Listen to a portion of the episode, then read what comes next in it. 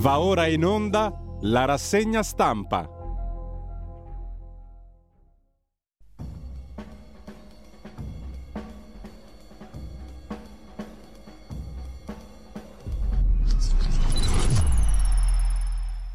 Radio Libertà, la linea subito al nostro direttore Giulio Cainarca. Grazie a Federico Borsari, un cordialissimo buongiorno a tutte le ascoltatrici e a tutti gli ascoltatori. Venerdì 28 luglio sono le 7:34. Iniziamo subito, radiolibertà.net, pagina Facebook di Radio Libertà, agenzia ANSA in apertura, la foto di Giorgia Meloni con Joe Biden, le relazioni Italia-Stati Uniti sono forti oltre il colore dei governi, dice il premier italiana, dagli Stati Uniti sostegno alla presidenza del G7 che avrà al centro la ricostruzione dell'Ucraina e l'Africa, disponibilità di Biden per il cosiddetto piano Mattei. Cina, bisogna assicurare un dialogo fra Italia e Stati Uniti, dicono anche dalla Casa Bianca c'è un'alleanza strategica. Mattarella, il Parlamento non si sovrapponga ai pubblici ministeri con le commissioni di inchiesta, bisogna correre sul PNRR, il richiamo del Quirinale, siamo in ritardo anche sul clima, dice Mattarella. Musumeci osserva al sud un caldo mai visto, c'è un altro ministro che la pensa come Mattarella, Pichetto Fratin, lo vediamo tra poco. Aung San Suu Kyi è uscita di prigione in Birmania, è stata trasferita in un edificio governativo. Non finiscono i tormenti per la 78enne ex presidente birmana e per una vita messa al gabbio. Accordo sulle modifiche, ma saltano 9 misure sul PNRR. Fitto, il ministro addetto alla questione, dice non abbiamo fatto tagli, spostato soldi dai comuni altrove verso il settore energetico a quanto pare. Ma questi sono gli argomenti di primo piano dell'agenzia ANSA, poi c'è il luglio 2023 che sarà il mese più caldo mai registrato. Ciò nonostante quest'anno saranno 35 milioni gli italiani poveri che vanno in vacanza. Poveri si fa per dire. Federalberghi parla di un giro da 34 miliardi di affari, preferito il mare, pesa il caro prezzi, poveri italici in vacanza. Varie ipotesi per il futuro del canone Rai, le ha fatte il ministro Giorgetti, non più nella bolletta della luce, dentro direttamente nel telefonino, perché siccome ci sono 21 milioni di utenze elettriche, ma 107 milioni di telefonini, mettiamolo lì, il canone che lo facciamo prima a prenderlo. Magari diminuendolo un po', poi vedremo proprio esattamente qual è l'idea. Tra queste ipotesi anche lo scorporo appunto di una quota del canone a carico della fiscalità generale, cioè lo paghiamo sempre noi ma in altre voci di tasse.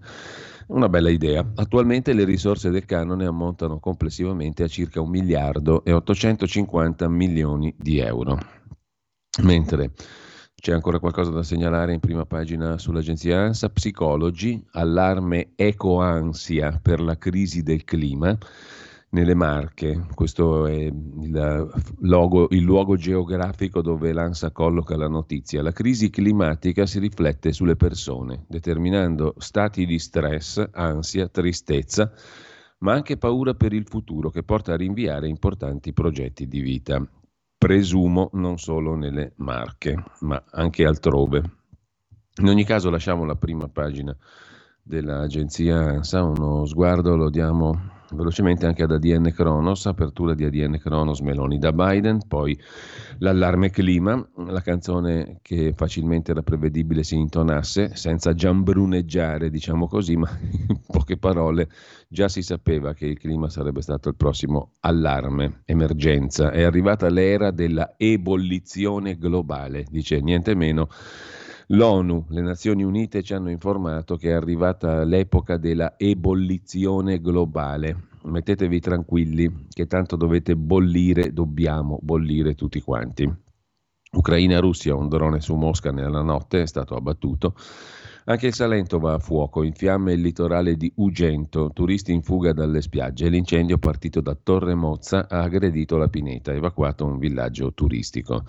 La Banca Centrale Europea aumenta ancora i tassi, ma è vicina alla fine di un ciclo, quasi unanime la visione degli esperti dopo la riunione del Consiglio direttivo che ha ritoccato di 25 punti i tassi di riferimento. Parla la presidente Rai Marinella Soldi sul caso dell'unico giornalista, dell'unico scrittore, dell'unico antimafia in Italia, Roberto Saviano, sul caso auspico un supplemento di riflessione. Il caso Facci è diverso, ha detto la presidente della RAI. Protesta la Lega, un attacco inaccettabile all'amministratore delegato Sergio, una grave invasione di campo, dice la Lega a proposito di questa storia del caso Saviano. Ucraina-Russia, Putin offre grano gratis all'Africa, mentre Fazio fa una battaglia democratica alla quale Fabio Fazio, naturalmente, non il governatore della Banca d'Italia, Fabio Fazio fa una battaglia democratica, dicevo, alla quale tutti gli spiriti democratici, appunto, dovrebbero unirsi. I profili social di Che Tempo Che Fa sono stati impropriamente oscurati dalla RAI. Bisogna che tutti ci uniamo in questa battaglia democratica con Fabio Fazio. Mentre sempre dal primo piano ma dell'agenzia AGI, vediamo un po' cosa c'è, oltre a Meloni e l'ONU che avverte, iniziamo a parlare di ebollizione globale. La situazione è tale da spingere il segretario generale delle Nazioni Unite, Antonio Guterres, a proporre un termine più forte. Non dobbiamo parlare di riscaldamento, dobbiamo parlare di ebollizione globale, così anche il più cretino dei cretini di noi capisce di cosa vogliamo parlare. Riscaldamento è un termine molto leggero, molto soft, non fa abbastanza paura. Iniziamo a parlare di ebollizione globale. Capite che è molto diverso. Tu ti alzi alla mattina e dici: cavoli, anche quest'oggi mi ebollo globalmente. Mentre sempre dalla prima pagina dell'agenzia AGI, per tornare alle cose domestiche, Fratelli d'Italia si conferma il primo partito, piccolo segnale d'allarme per il Partito Democratico nei sondaggi dei quali non si può fare a meno di, con i quali non si può, dai quali, per i quali non si può fare a meno di vivere.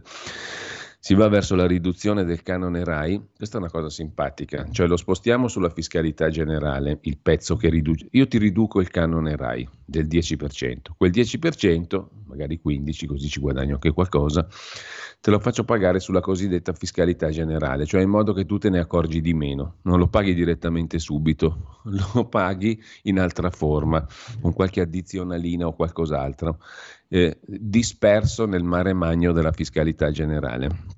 Quello che avanza, cioè il 90% che rimane, te lo paghi non più con la bolletta elettrica, ma col telefonino, che così non scappi più. Sempre dalla prima pagina dell'agenzia AGI, 4 morti sul lavoro in poche ore in Italia, nel Pescarese, a Udine, nel Crotonese, nel Cosentino. Una tragedia sull'Himalaya, un'arrampicatrice italiana precipita per 150 metri e muore. Elisabeth Lard Schneider, ventenne, altoatesina, o per meglio dire sud tirolese, promessa dell'arrampicata azzurra, è caduta mentre stava salendo le montagne del Ladakh. Detto ciò, lasciamo la prima pagina dell'agenzia AGI, andiamo velocissimamente a vedere i quotidiani di oggi, perlomeno le prime pagine. La prima pagina di Avvenire, il quotidiano di ispirazione cattolica, si apre con questo titolo: le armi e il pane. Si intensifica la controffensiva nel sud dell'Ucraina. Mosca adesso ammette: si combatte, ma noi teniamo. Intanto il forum Russia-Africa sul grano. Putin promette forniture gratuite ai paesi africani, mentre colpisce i depositi ucraini, scrive Avvenire. Dal continente invito alla trattativa per non affamare intere popolazioni. Alcuni leader disertano il vertice. La foto di Meloni e Biden, uniti su Kiev e Alleanza Atlantica. PNRR si cambia. Il ministro Fitto e la cabina di regia hanno rimodulato il piano in tandem con Repower EU, via 9 misure per 16 miliardi. A sorpresa escono i progetti contro il rischio alluvioni, ma saranno recuperati, e quelle per i beni confiscati. Arriva nell'edilizia un nuovo ecosgravio fiscale da 4 miliardi per i redditi bassi. Intanto alla Camera la maggioranza presenta la richiesta di sospensiva fino al 29 settembre del voto sulla proposta per il salario minimo. C'è poi questa simpatica parola alla quale dobbiamo abituarci. Il segretario dell'ONU ha detto, appunto, bisogna parlare di ebollizione globale, non più di riscaldamento. Anche Avvenire lo mette in prima pagina. Il Corriere della Sera mette invece in apertura Il clima, tanto per cambiare, la sferzata di Mattarella, il presidente Mattarella contro i negazionisti del climate change, dei cambiamenti climatici. Tante discussioni mi sorprendono, ha detto Mattarella, siamo in ritardo. E poi naturalmente cosa lancia un presidente della Repubblica? Ma ovviamente un monito su giustizia e fondi europei. Dice no all'insuccesso il presidente Mattarella ineccepibilmente. Sul PNRR si cambia, riscritti 144 obiettivi, non ci sarà nessun taglio, dice il ministro Fitto, ora negoziato con Bruxelles, ma nel merito saranno spostati 16 miliardi all'energia, ci saranno meno soldi per i comuni, protesta dei sindaci, così il Corriere della Sera. In taglio alto, Meloni da Biden, Occidente mai così unito, e poi sono stata invitata dalla Cina, ci andrò, ma c'è anche il golpe in Niger in primo piano sul Corriere della Sera, poi vedremo 3-4 articoli interessanti da varie testate. Golpe in Niger, i militari depongono il presidente, è il sesto golpe dal 2020, i militari guidati dal capo di Stato Maggiore comunicano al paese di aver deposto il presidente Bazoum, salito al potere dopo le elezioni di 2 anni fa, proprio dopo aver sventato un golpe, dura condanna da ONU, Unione Europea e Stati Uniti. E sempre dalla prima pagina del Corriere della Sera di oggi, mossa di Pinault, il 30% della maison di moda di Valentino, celeberrima, diventa francese. Il colosso francese Kering, guidato da François-Henri Pinault, ha annunciato un accordo vincolante con il fondo di investimento del Qatar Mayhoola per l'acquisizione di una partecipazione del 30% in Valentino. L'intesa prevede che l'opzione che Kering possa acquisire entro il 2028 da Mayhoola il 100% del capitale sociale della casa di moda italiana e catarina o catariota che dir si voglia. Nel primo semestre un made in Italy del Qatar, quello di Valentino, che diventa più francese. Nel primo semestre la società francese ha visto salire a 10 miliardi di euro i suoi ricavi. Insomma, qualcosa torna più o meno vicino a casa dopo il Qatar. Infine c'è il caffè di Massimo Gramellini, che oggi è simpatico. Colpi di sole è il titolo del pezzo. Andrea Giambruno non dovrebbe criticare in pubblico il ministro tedesco Lauterbach per aver postato un tweet dove sostiene che in futuro a causa del clima sarà impossibile fare le vacanze in Italia. Andrea Giambruno, conduttore, giornalista di Rete 4, non dovrebbe farlo perché è il marito, il compagno della Premier, del Presidente del Consiglio. Ogni parola di Giambruno può essere scambiata per l'opinione di Giorgia Meloni. Detto questo, però, la condizione di non compagno della Premier, scrive Gramellini, mi offre invece il vantaggio indubbio di poter affermare senza rischi di crisi diplomatiche che sul tweet del ministro Lauterbach la penso sommessamente come Giambruno. Questa è simpatica, bisogna dirlo. Dal Corriere della Sera passiamo al Fatto Quotidiano. L'apertura del quotidiano di Marco Travaglio è dedicata all'ideona, tagliano i fondi contro il dissesto e la povertà, il PNRR, rapinati pure i comuni, c'è il ministro Fitto col sacco dei dobloni, il sacco degli euro in mano che se ne va, ruba i soldi, mentre dietro tutto è allagato, tutto va a fuoco, c'è l'ebollizione globale anche sull'Italia e questi infami del governo rapinano i comuni, tagliano i fondi contro il dissesto e la povertà, sono proprio scemi questi che governano adesso. La Rai di destra ha pronto l'antireport, chi lo conducerà? Lo conducerà, non lo condurrà, attenzione, si dice conducerà, lo conducerà Sottile, Salvo Sottile, col programma di Ranucci Report spostato alla domenica. La sera dopo sarà affidata al conduttore appena perdonato per il caso della bestemmia, Salvo Sottile. Intanto la presidente Soldi protesta per Saviano. E c'è una vignetta su Salvini, la dolce malavita, prossimamente su Rai 3. Salvini era figurato come Anita Ekberg, ministro della malavita, lo aveva definito Saviano, così viene rappresentato la dolce malavita, appunto come Anitona che fa il bagno nel film La dolce vita nella Fontana di Trevi, e Salvini è rappresentato così da Mannelli in prima pagina sul Fatto. 30 anni fa il risveglio col PAC di Milano e 2 basiliche romane abbattute da bombe politico-mafiose, oggi il PM Tescaroli dice troppi pezzi mancano, indaghiamo ancora. Con calma, perché sono passati appena 30 anni. Sul caso dell'Ucraina, Barconi e Cina, Meloni si inchina a Biden, Meloni si inchina alla Casa Bianca, sull'Ucraina, sui barconi, sulla Cina. Su tutto praticamente, scrive Il Fatto. Salario minimo, attacco ai 9 euro, chi vuole la schiavitù, e poi le chat e le mail di Open, la fondazione di Renzi. La Corte Costituzionale contro la Cassazione, così fa vincere Renzi. Ha dato ragione a Renzi su un concetto veramente difficile da comprendere, cioè che le chat e le mail sono comunicazioni e come tali sono protette, quelle dei parlamentari, dall'immunità.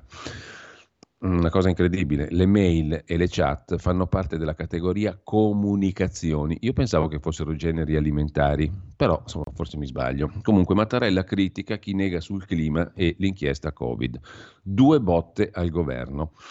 Poi Selvaggia Lucarelli si occupa del Ken di Barbie Giorgia, cioè il marito Gianbruno, il compagno, in guerra col ciuffo, in guerra con la Germania. Urca. Di Rai in peggio è il titolo invece del pezzo di Marco Travaglio in prima pagina sul Fatto.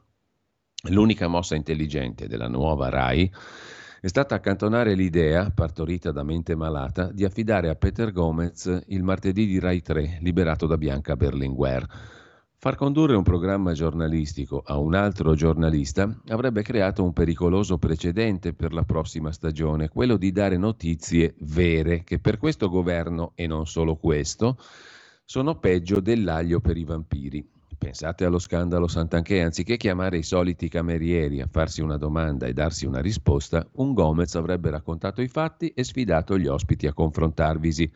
Pussa via, molto meglio chiudere anche l'ultimo talk giornalistico della Rai e rivolgersi a una strana figura dalla professione incerta ma dall'affidabilità certissima, Nunzia De Girolamo, ex ministra forzista, alfaniana, divenuta una Barbara D'Urso che non ce l'ha fatta, però gradita a destra, gradita ai renziani tramite il suo agente, Presta, e pure al PD tramite il marito, Boccia. Ricordate le balle dei giornaloni sull'asse Meloni-Conte in Rai? Ecco, perfetta per non dare fastidio né notizie a nessuno.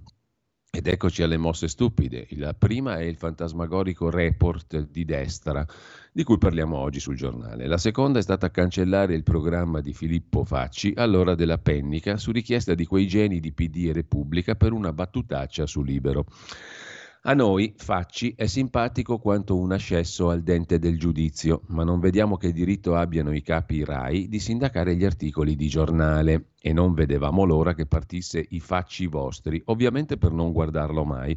La par condicio della censura ha prodotto quella a Saviano, che il suo programma l'ha già addirittura registrato, quindi la Rai lo paga e non lo manda in onda. Il tutto perché Saviano, come tutti sanno da anni, ha insultato Meloni, bastarda, e Salvini, ministro della malavita, e ne risponde in tribunale, come è giusto che sia. Ma la Rai non è il Ministero della Verità. Non può sentenziare al posto dei giudici. Anche se Saviano fosse condannato, il suo programma dovrebbe giudicarlo il pubblico, non i magistrati o i telemanutengoli del governo. A proposito, tutto ciò non accadrebbe se l'amministratore delegato Rai Carlo Fuortes avesse portato a termine il suo mandato, che scadeva fra un anno. Anziché incassare la buonuscita offerta dal governo Meloni, sotto forma di decreto ammazza Lisner per liberargli il posto al Teatro San Carlo di Napoli, che lui finse di rifiutare, ora si affretta ad accettare. Se Fuortes, conclude Travaglio, fosse un uomo di destra, tutte le palle di Telemeloni finirebbero in buca. Invece purtroppo viene dal circoletto del PD e fu messo lì dal mitico Draghi. Se abbiamo i peggiori è tutto merito dei migliori. Con ciò lasciamo Il Fatto, andiamo a vedere anche la prima pagina del giornale. Titolo principale dedicato al PNRR. Rivoluzione, cambia tutto, il governo riscrive il piano, modificati 144 obiettivi su 349, nuovo ecobonus per il risparmio energetico e intanto la BCE alza ancora i tassi, poi la Meloni sbarca in America, paesi vicini, il caso Open, la vittoria di Renzi, la Corte Costituzionale sconfessa i pubblici ministeri di Firenze e dice no alle mail intercettate. Mattarella sull'ambiente, sono sorpreso, ha detto il capo dell'Italico Stato, da chi non vede l'emergenza climatica. C'è un periodo di difficoltà del nostro paese, colpito da ondate di siccità e di maltempo. L'Italia sta vivendo eventi terribili, ha detto il capo dell'Italico Stato, legati palesemente alle conseguenze del cambiamento climatico. Di fronte alle drammatiche immagini in arrivo da nord, centro e sud, Tante discussioni sulla fondatezza dei rischi e sul livello di allarme appaiono sorprendenti. Insomma, non bisogna discutere. Cosa ci discute a fare? Bisogna parlare di ebollizione globale, punto e basta, senza discutere. Discutere vuol dire perdere tempo e invece fate presto. La canzone iniziò a suonare nel 2011 in piccolo per il povero Silvio Berlusconi, ma da lì in avanti la canzone del fate presto, emergenza, è diventata un fondamentale instrumentum regni, cioè un modo fondamentale per governare la baracca, cioè tutti noi. Infine Valentino diventa francese, poi Fazio e Saviano, i finti martiri che battono cassa, e Giorgetti che ha l'ideona, ripensa il canone Rai, non più in bolletta ma sui cellulari. Lo vedremo meglio. Intanto dal giornale passiamo al quotidiano nazionale, Giorno, Nazione, Resto del Carlino, Mattarella sul clima, siamo in ritardo, cioè tradotto, fate presto, c'è l'emergenza, siamo tutti in ebollizione globale. Fate presto a mettere le mani nelle tasche del contribuente, perché poi alla fine stringi, tutto si riduce a quello, o poco più, diciamo. Appello di 100 scienziati contro il gas serra, il segretario dell'ONU dice è l'era dell'ebollizione globale, amici e amiche. A voi vi sembra che è quasi tutto normale, che fa più o meno caldo, c'è stata qualche tempesta violenta, mai vista prima, ma insomma nel mondo non è roba nuova. No, non è così, c'è l'ebollizione globale. Fate presto, siamo in ritardo. Lasciamo il quotidiano nazionale, andiamo speranzosi a vedere la prima pagina del Mattino di Napoli, colmi di speranza.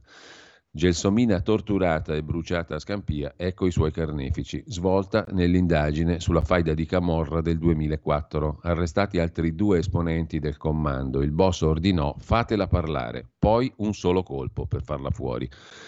Doveva sembrare una rapina la morte di Gelsomina Verde, ma il killer torturò, uccise, diede fuoco al corpo della giovane, facendo scoprire la matrice camorristica del fatto. A rivelarlo uno dei pentiti che hanno consentito alla Mobile di Napoli di arrestare 2 componenti del comando del clan di Lauro che 19 anni fa assassinò la ragazza estranea ai clan di Scampia, colpevole solo di essere stata fidanzata di uno scissionista. Il fratello di Gelsomina dice, eppure mia sorella non è ancora riconosciuta come vittima innocente dei clan. Stop a Napoli all'ondata di friggitorie, Napoli blinda il centro storico, stop al proliferare di friggitorie, pizzetterie nel centro storico di Napoli, provvedimento del comune per 3 anni. Poi ci sono storie varie di Camorra che vedremo dopo, perché dopo 19 anni hanno preso 2 killer, ma la Camorra nel frattempo è proliferata come non mai. Intanto sull'autonomia delle regioni c'è una bella novità, una nuova stretta, cioè un nuovo giro di vite prima ancora che parta. Questo è il bello dell'Italia. Le cose che potrebbero essere interessanti vengono stoppate sul nascere e, diciamo così, rese inagibili ancor prima che diventino agibili. Presentato un emendamento alla riforma Calderoli per limitare le richieste dei governatori. Sotto la scure potrebbero cadere le competenze su scuola, sanità, energia. La proposta presentata da, avete indovinato, Fratelli d'Italia, ha avuto il via libera sia del relatore che del governo. La fase emendativa non è ancora conclusa, ci sono altri rilevanti nodi sui quali bisognerà capire le intenzioni del Parlamento e del governo, poi vedremo meglio. Dal Mattino però passiamo al Tempo di Roma. Così cambierà il PNRR, l'esecutivo rimodula 144 interventi su 300, quello che è 69, cioè la metà e quasi la metà, dirottati su altri fondi. Saranno spesi tutti, scrive il Tempo, tutti i miliardi per trasporto e infrastrutture, soldi su ecobonus e asili. Il ministro Fitto assicura nessun progetto è stato tagliato e arriva anche il plauso dell'Unione Europea, scrive il Tempo, mentre Roma è capitale della cocaina. Lo rivelano gli esami delle fognature. E poi l'idea di Giorgetti, canone Rai fuori dalla bolletta ma dentro al telefonino. Bellissima idea. Musumeci duro con l'Europa, non ci dà aerei antincendio, porca Unione Europea. Mentre Meloni alla Casa Bianca dice l'Occidente è unito in difesa delle regole. La CISL boccia lo sciopero della CGIL. E con ciò diciamo saluti e baci anche alla prima pagina del Tempo di Roma e con la stessa speranza di prima andiamo su Repubblica. I tagli all'ambiente, il PNRR e le scelte del governo, l'allarme dell'ONU è l'era della è già quella parola là, ebollizione, peraltro più aggettivo, globale. Non si può dire ebollizione e basta. Non è come dire sufficiente. Bisogna dire siamo in una fase di è l'era, anzi non è una fase, è l'era. L'era è una roba più lunga. Per anni e anni e anni dovremo combattere l'ebollizione globale. Come? Tirando fuori tante belle risorse dal mondo produttivo, dalle tasche dei cittadini, eccetera. Per fare cosa? Quello si vedrà. Mentre c'è un compagno, il compagno Prada, quello della casa di moda naturalmente, il marito di Miuccia, che combatte per il salario minimo. È un atto di civiltà, dice il compagno Bertelli, marito della Miuccia, al quotidiano progressista per eccellenza, quello di Alen Elkan, Repubblica, che non sopporta il popolo, e infatti intervista Bertelli Prada sul salario minimo. Mi sembra una conferma del clima elkanniano, diciamo così, dell'impostazione editoriale elkanniana. Il popolo puzza, sul salario minimo intervistiamo un miliardario della moda, Bertelli, gruppo Prada, il marito della Miuccia. Sempre dalla prima pagina di Repubblica, poi chi ti si affaccia di nuovo? Toni Negri, il quale dichiara, apertis verbis, urbi e torbi, eccetera, che la lotta di classe è sempre aperta, dice il cattivo maestro per eccellenza, Toni Negri. Il clima può attendere, il commento di Francesco Bei, e poi Biden, io e Giorgia siamo amici, ha detto Sleepy Joe. Patto strategico commerciale contro la Cina. C'è anche l'intervista ad Alessia Marcuzzi. All'odio social rispondo con i baci, come Salvini. Mentre lasciamo la Repubblica e andiamo alla Stampa di Torino. La consorella per parte di Loggia di Repubblica. Disastri ambientali fuori dal PNRR. Questi sono proprio scemi, questi che governano in Italia oggi. Con 16 miliardi in meno il governo cambia mezzo recovery. Cioè siamo pieni di disastri ambientali, siamo in ebollizione globale, lo dice il Papa, lo dice Mattarella, lo dice il Presidente, sì, il Segretario delle Nazioni Unite, e questi qui, quei fresconi qui della destra cosa ti fanno con tutto sto casino che va a fuoco il mondo, che tutti stiamo bollendo? Ti tolgono i soldi dai disastri ambientali, ma questi sono proprio scemi, ma chi li ha eletti quei cretini qua? Mentre sempre dalla prima pagina della Stampa, Mattarella boccia la commissione Covid, le Camere non si devono sovrapporre ai pubblici ministeri, alla magistratura, di cui il Presidente della Repubblica è il sommo vertice, essendo egli il Presidente del Ciechi, Sordi e Muti, l'Unione dei Ciechi, Sordi e Muti, cioè il Consiglio Superiore della Magistratura, presieduto dal Presidente della Repubblica. L'allarme dell'ONU, ebollizione globale, è la parola del giorno. Non serve per fare gli spaghetti avere un allacciamento al gas, basta metterli fuori dalla finestra. C'è l'ebollizione globale e gli spaghetti cuociono così. Sono le ore 8 e il soggetto parlante s'ammutolisce. La tua radio è ascoltabile anche con la televisione in digitale. Sul telecomando della televisione digitale o del tuo ricevitore digitale puoi scegliere se vedere la TV o ascoltare la radio. Risintonizza i canali radio e troverai anche Radio Libertà, canale 252.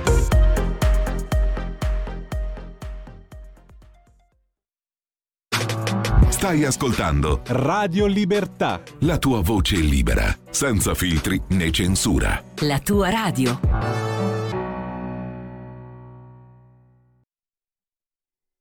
E la linea torna al soggetto parlante, Giulio Cainarca. È come un solo uomo, naturalmente, anche se siamo in due, io e Federico, la coppia del secolo.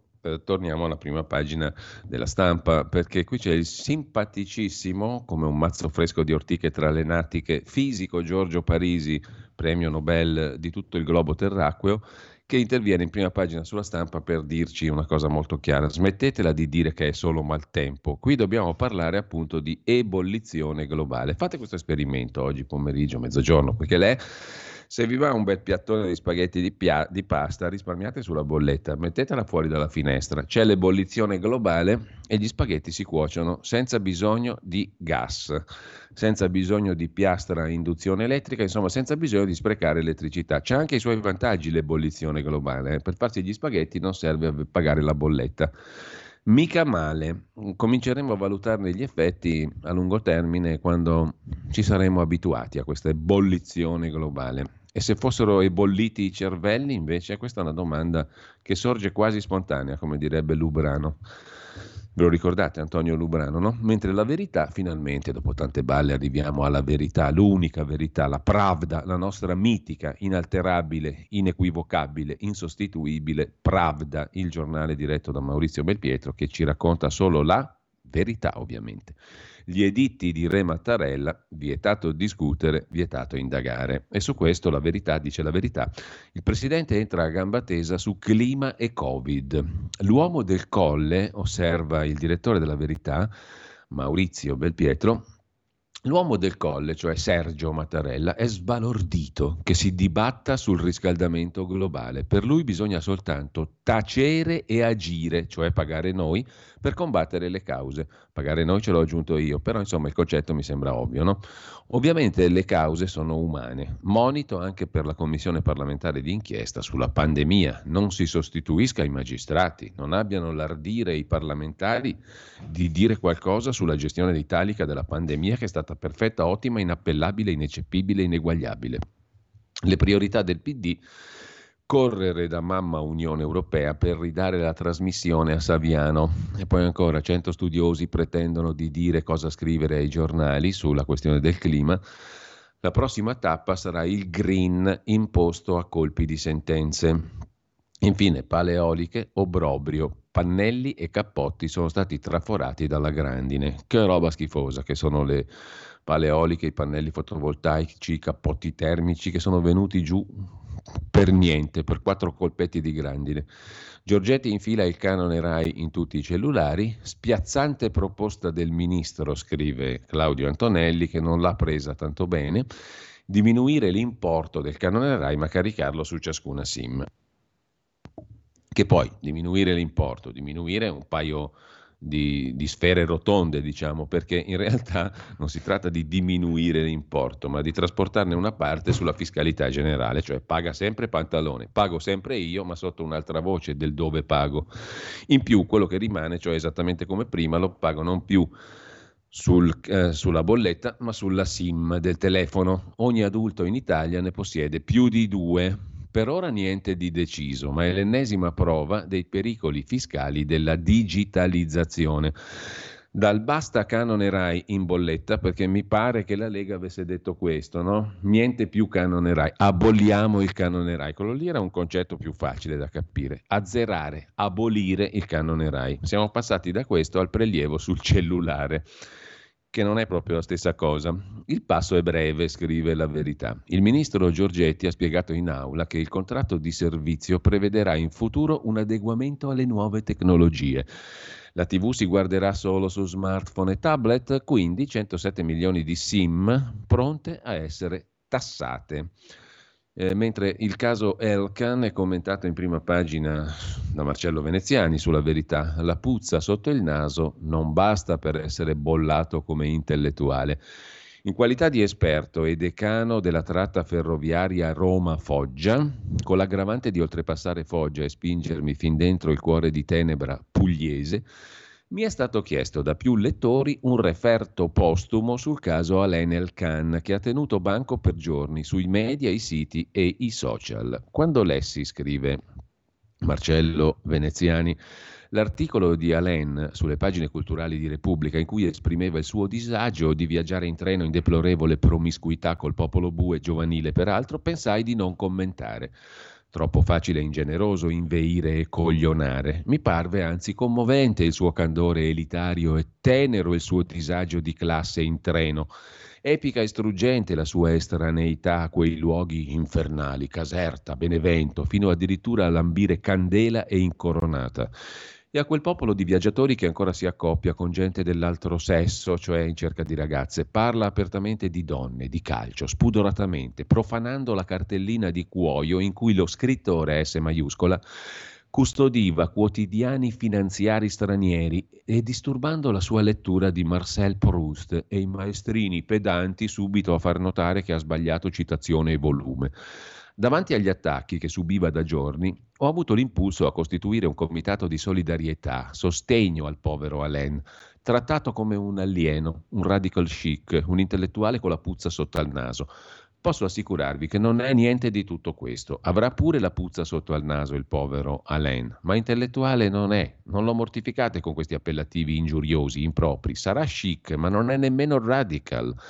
Alain è stato un bel giovane, attraente, elegante. Ora è un bel anziano di 73 anni, un po' insofferente verso i giovani, che compie missioni impossibili, come quella di andare addirittura in treno, niente meno che a Foggia, con un gesto eroico di sfida nei giorni in cui c'erano 43 gradi in terra di Capitanata. Voi lo considerate baciato dalla fortuna, io lo considero uno sfortunato, con una vita difficile. Alain è figlio del banchiere e rabbino Jean-Paul Elkann e nipote del banchiere Ettore Ovazza, un tempo fascista, poi vittima dei nazisti. Poi diventò il marito di Margherita Agnelli, infine è diventato il padre di John Elkann, oltre che del leggendario Lapo. Insomma, il povero Alain non è mai stato se stesso, è sempre stato il figlio, il nipote, il cognato, il marito, il genero, il padre di qualcuno. Più che una persona è una sinapsi, una cerniera, un crocevia parentale, un favoloso inseminatore che ha dato un futuro alla sfortunata dinastia degli Agnelli e alla Fiat, che oggi viaggia sotto falso nome e altra bandiera. Anche nella vita letteraria Alain ha fatto da spalla a Moravia, poi in TV a Indro Montanelli. Portatore sano di cultura e letteratura, Alain è stato un elegante indossatore di opere e talenti altrui. È stato pure il sottosegretario alla cultura, ma il suo principale era Vittorio Sgarbi, non so se mi spiego. Un martire, cosa gli rinfacciate? Che male ha fatto in vita sua? Innocente, innocuo, lieve, discreto, con una sua altera gentilezza. Non è mai stato egocentrico ma centrifugo. Sì, gli hanno dato presidenze e incarichi, soprattutto non operativi, però lui ha sempre tenuto un profilo non alto né basso ma evanescente. Ha scritto decine di libri, romanzi, interviste e altro, non ha mai fatto nulla per lasciare una traccia o lanciare un'idea. Che discrezione! Ha vissuto all'ombra del suo bel nome, della sua bella figura, dei suoi bei vestiti, del suo bel parentado, senza mai prendersi la scena. Ora, scrive Marcello Veneziani sulla Verità, lo avete linciato il povero Alain Elkann perché ha osato dire che in treno qualcuno gli ha dato fastidio parlando ad alta voce. Nei vagoni c'è pure l'area silenzio. La prossima volta, se mai volessi sottoporti a un'altra tortura ferroviaria, prenota quei posti. Alain si è lamentato perché non lo hanno riconosciuto, ma forse è stato meglio per lui. Resta un mistero il suo viaggio a Foggia. È come se, che so, avvistassero Bill Gates da Padre Pio o Chiara Ferragni a Meggiugorie. Così come non capisco perché definire lanzichenecchi quei giovanotti che viaggiavano in prima classe, ma non si chiama più così col nuovo lessico ipocrita. I lanzichenecchi erano soldati tedeschi calati dal nord Europa a Roma per fare il famoso sacco. Questi invece erano italiani, forse settentrionali, dice Elkann, e andavano a sud, dove i guaglioni sgarbati vengono chiamati vastasi o bastasi in Sicilia, ribusciati e nel napoletano guappi. Ma, scrive Veneziani, se viaggiano in prima classe sono sgalliffi o chiavici. Ma poi cosa hanno fatto di male? Non l'hanno insultato, non l'hanno menato, niente rutti, niente abusi o sconcezze. Per andare da Roma a Foggia, e qui capisco lo sgomento di Alain, non si passa dalla Costa Azzurra, ma addirittura da Caserta, da Benevento. Ma non sono cannibali, anche se non leggono il Financial Times a Benevento. Immagino con quale sgomento abbia letto l'articolo di Elkann, il massimo esperto e utente della linea Roma-Foggia. È il mio amico Francesco Martucci, devoto a Padre Pio, purtroppo un po' anche a Mario Merola. Lui è nato niente meno a Caserta, lavora tra Foggia e Napoli, ha famiglia nella Puglia profonda e dunque batte tutto il sud. Non c'è volta che mi chiami al telefono e non si senta in sottofondo. È in arrivo sul secondo binario locale per Foggia.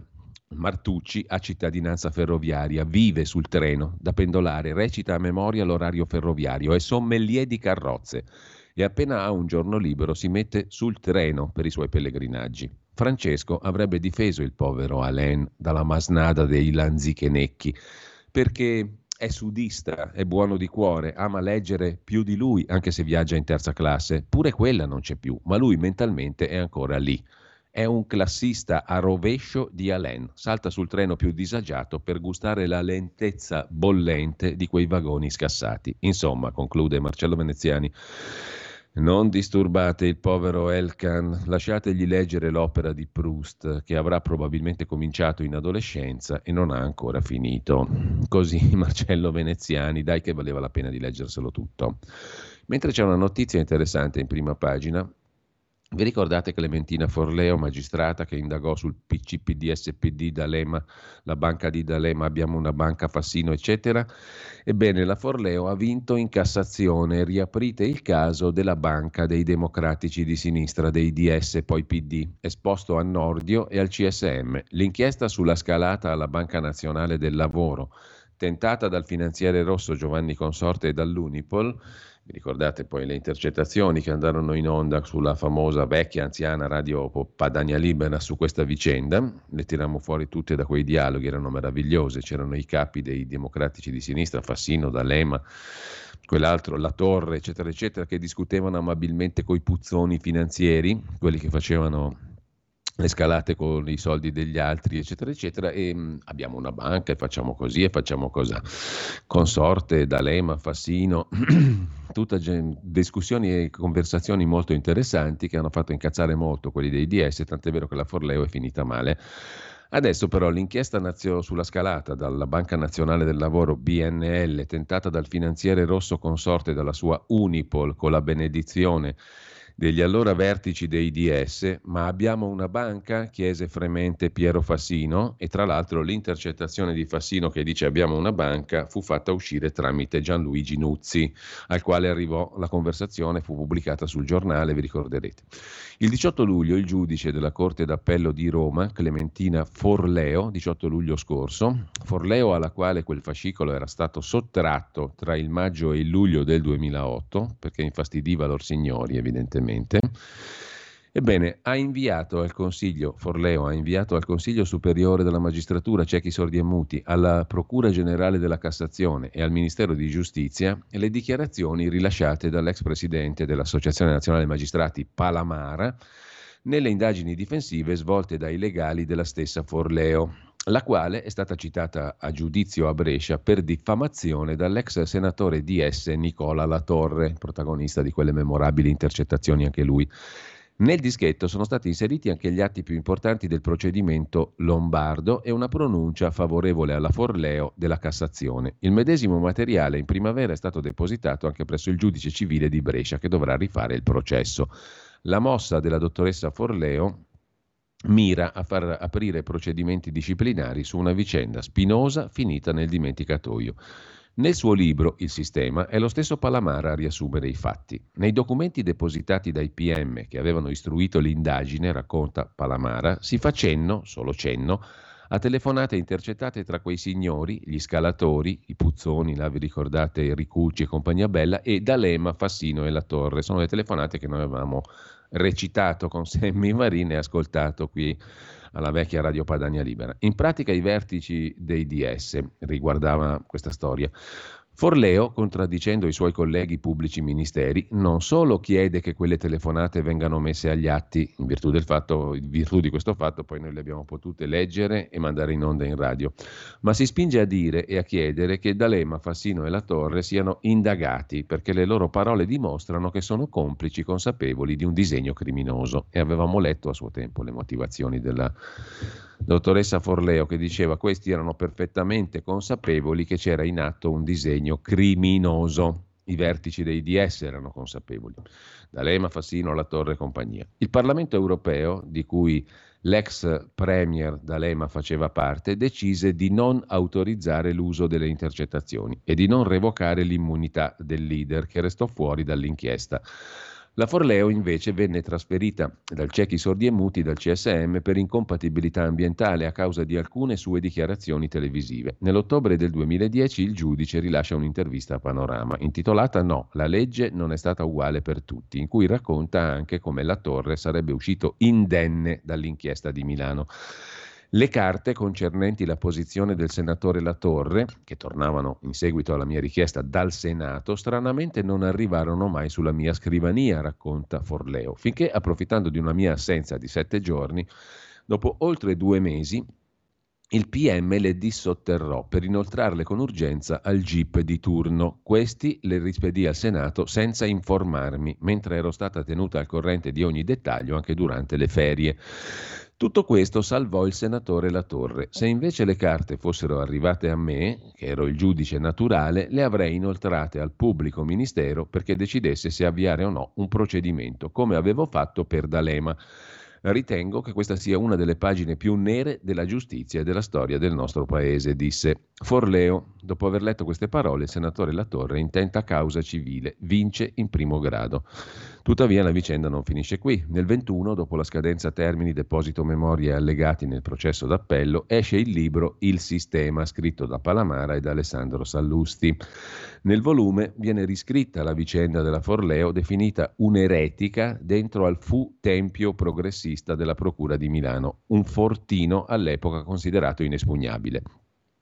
A proposito dell'iniziativa della Forleo nei confronti degli esponenti del partito che guidava il paese, i DS, si legge: la Procura di Milano non la prende bene, i DS neppure.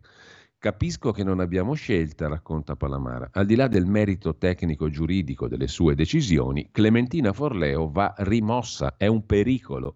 E mi esprimo anche pubblicamente in tal senso, sia come ANM sia come capocorrente, dando indicazioni in tal senso ai miei uomini dentro il CSM, che infatti la trasferisce di peso al Tribunale di Cremona, racconta Palamara. Con il tomo in mano, la Forleo chiede al giudice di ritornare alla fase istruttoria per raccogliere prove, essendo emersi fatti nuovi. Ma non viene ascoltata, perciò di fronte alla Cassazione si duole che la Corte d'Appello abbia omesso qualsiasi pronuncia sulla sua istanza, che, a suo parere, aveva margini di successo. A novembre la Cassazione ha stabilito che il ricorso va accolto e che la sentenza impugnata va cassata con rinvio alla Corte d'Appello di Brescia in diversa composizione. Dunque adesso si riapre la partita, in estrema sintesi. Forleo scrive a Nordio e al Consiglio Superiore della Magistratura: riaprite il caso della banca dei DS. Il giudice Forleo, che definì D'Alema e La Torre complici di un disegno criminoso, dopo una vittoria in Cassazione vuole chiarezza sulla propria rimozione dal fascicolo BNL, anche grazie alle nuove dichiarazioni di Palamara. A novembre 22 la Corte di Cassazione le ha dato ragione. Ora altre indagini, scrive La Verità, in questo bell'articolo che è l'unico a raccontare questa storia oggi, Giacomo Amadori. Un articolo che riporta alla luce una vicenda antica ma che conferma ciò che avevamo già intuito all'epoca, cioè che quell'indagine lì andava chiusa, la Forleo andava trasferita perché rompeva le scatole, molto semplicemente. Intanto lasciamo anche La Verità, l'abbiamo fatta lunga, ma andiamo a vedere Libero per concludere.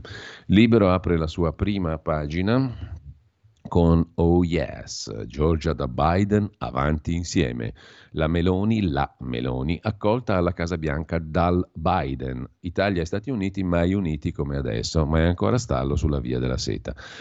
Intanto per colpire il premier usano il suo compagno Giambruno, che finisce nel mirino dei quotidiani, mentre Fratelli d'Italia prova a mettere le scarpe alla Schlein, no calzature sportive alla Camera. I lanzichenecchi, per citare Alain Elkann, sono anche in Parlamento, scrive Libero, Elisa Calessi. E allora, se ci sono i lanzichenecchi in Parlamento, cosa facciamo?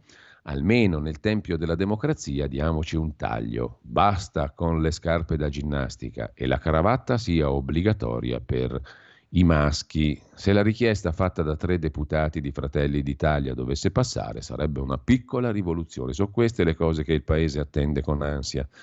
Mentre Alessandro Sallusti si occupa di Ciotti, Saviano, la calda estate che brucia i cervelli. Giorgia Meloni alla Casa Bianca parla del futuro dell'Occidente. Qui da noi l'estate della sinistra si incentra su 4 casi delicati: un caso psichiatrico, Roberto Saviano; un caso umano, Don Ciotti; un caso di depistaggio politico, il PD; e un caso di linciaggio mediatico al compagno di Giorgia Meloni, il ciuffato Andrea Giambruno. Partiamo dal caso di Saviano, eccetera, eccetera. Le considerazioni di Sallusti sono quelle di tutti gli uomini di buonsenso dell'ottima destra italica. Mentre sempre dalla prima pagina del quotidiano Libero, la sinistra vieta il maltempo, Se piove, obbligatorio dare la colpa all'allarme clima. È una petizione addirittura quella di cui parla Antonio Rapisarda su Libero. Gli scienziati gretini dettano la linea. Grandine e revolution. Dite che è colpa dei gas, non che è maltempo.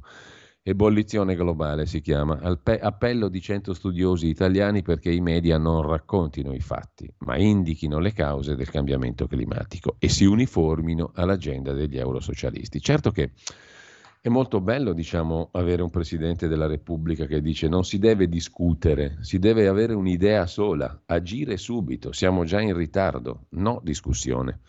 Ebollizione globale, punto. Mentre siamo in ritardo, fate presto. Sempre dalla prima pagina di Libero, il ministro Adolfo Urso, ve lo spiego io il piano anti-inflazione, dice da par suo a Oara Borselli, il ministro delle cose italiche, e intanto al TG1 si va al voto, Chiocci batte i predecessori, il suo piano editoriale meno pastoni, vi ricordate Francesco Pionati e il suo pastone, prima di lui c'erano Luigi Pastore, una roba del genere mi sembra, i pastonisti celebri della Rai, il pastone era il riassunto politico della giornata, no andate in giro col microfono, fate domande, dice Chiocci, e il suo piano editoriale è piaciuto. C'è un bellissimo pezzo a chiudere la prima pagina di Libero, bellissimo titolo, l'umanità fa schifo, non soltanto sui treni. El Khan sbaglia a misurarsi coi buzzurri e naturalmente il pezzo è firmato da Vittorio Feltri. Anche io, come tanti, ho trovato inopportuno il pezzo pubblicato dalla Repubblica firmato da Alain El Khan, nel quale lo scrittore descriveva con disgusto la sua esperienza, scrive Vittorio Feltri, che, scusate un attimo, ma altro che Alain El Khan, il vero snob qua in tutta la stampa italiana è lui, il grande Vittorio Feltri, è lui il più snob di tutti, a dir la verità, gli è andato del grezzo, del bifolco, eccetera, invece è di uno snobismo superiore, ma vale 10 El Khan, parere personale. In ogni caso, un viaggio in treno verso Foggia in un vagone dove un gruppo di giovinastri vestiti come zingari, cioè come il figlio di El Khan, Lapo, si è esibito con un eloquio, scrive Vittorio Feltri in prima pagina su Libero, da buzzurri in discorsi volgari. Infatti l'articolo dava l'impressione di sottolineare l'eleganza dell'autore al confronto con la sciatteria dei suoi compagni di trasferta. Gente volgare, priva della più elementare educazione. Devo sottolineare un particolare. Un signore che sia veramente tale, per dimostrare la sua superiorità, anche estetica, non dovrebbe mai misurarsi con i plebei che gli siedono accanto. Sottolineare la propria raffinatezza e superiorità culturale per dimostrare la cafoneria altrui è una volgarità che non si addice a una persona chic. La mia critica ad Alain segnala solo una mancanza di stile che un uomo raffinato non dovrebbe mai rivelare. Tutto qui, scrive Vittorio Feltri, re degli snob. Però, nella sostanza, le critiche che lui ha rivolto al gruppo di cafoni, con cui è stato costretto a convivere per un tratto di ferrovia, non fanno una grinza. Le condivido tutte in pieno, scrive Feltri, eppure non c'è bisogno di recarsi a Foggia in treno per constatare che l'umanità in genere fa schifo, in particolare i giovani sono villani insopportabili e incapaci di esprimere un concetto qualsiasi se non usando un linguaggio pecoreccio, con tutto il rispetto alle greggi. Io da anni vivo a Milano, scrive Vittorio Feltri, e mi capita spesso la sera di prendere l'aperitivo al bar Brera, zona centrale molto affollata di gente di ogni colore. Ebbene, seduto al mio tavolino non posso non osservare gli avventori del locale e i passanti. Lo spettacolo che si offre ai miei occhi è deprimente. La maggioranza degli uomini, non solo giovani, deambula sfoggiando pantaloni corti disgustosi. Molti hanno ai piedi delle ciabatte che sfoggiano con piacere. Raramente vedo sfilare un signore in giacca e cravatta. I più eleganti, direi passabili, sono gli anziani d'ambo i sessi. Le persone più sfacciate di norma sono le ragazze, smaniose di esibire il culo come se fosse un trofeo. Non ho niente contro i glutei femminili, per carità, però non sarebbe il caso di sbattermeli in faccia. Mi capita sovente di ascoltare i discorsi che si levano dai tavolini del locale accanto al mio. C'è solo da rabbrividire, il lessico più diffuso è infarcito di frasi oscene pronunciate con una disinvoltura sorprendente. Ovviamente non oso commentare ad alta voce, mi devo mordere la lingua. Qualcuno osserverà, conclude Vittorio Feltri, che i tempi sono cambiati, ma temo che a non cambiare sia la maleducazione diffusa. In parte quindi solidarizzo con Alain. Numero 1, ragazzi, questo è l'articolo numero 1 della giornata. Con ciò andiamo velocemente in musica, sono le 8.27, ascoltiamo un brano e poi la nostra piccola pausa delle ore 8.30 con tutto ciò che vi si affolla dentro. Il parlante s'azzittisce un'altra volta.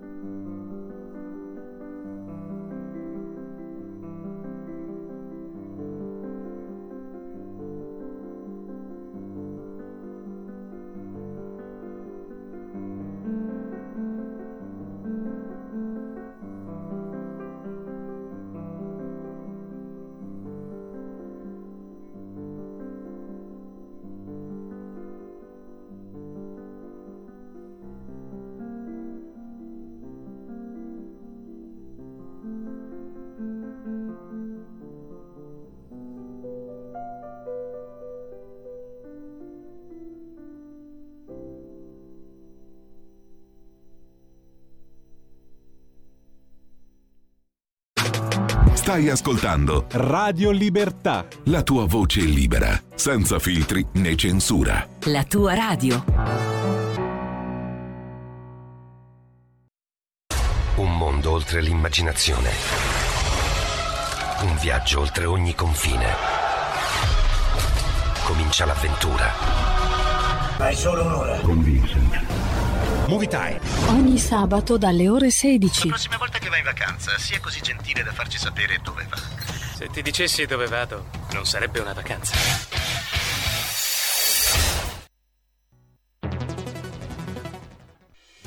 Quotidiano di Sicilia, il quotidiano d'Italia, l'informazione che ribalta i luoghi comuni, una vera visione dei fatti, l'Italia vista da sud. Ogni siciliano che vive in Italia e nel mondo è una risorsa. È protagonista della crescita della nostra nazione. Dai forza alla crescita della nostra isola, abbonandoti al QDS digitale più archivio a soli €99 annui. Quotidiano di Sicilia, il quotidiano d'Italia, una scelta di valore.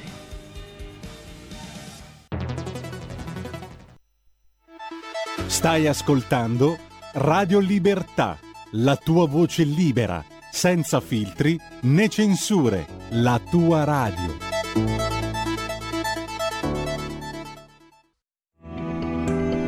Il meteo.it presenta le previsioni del giorno. Pressione di nuovo stabile sull'Italia, dove la giornata trascorrerà quasi ovunque all'insegna del sole. In mattinata infatti avremo un ampio soleggiamento da nord a sud, con solo qualche addensamento che potrebbe formarsi a ridosso dei confini alpini e al nord-ovest.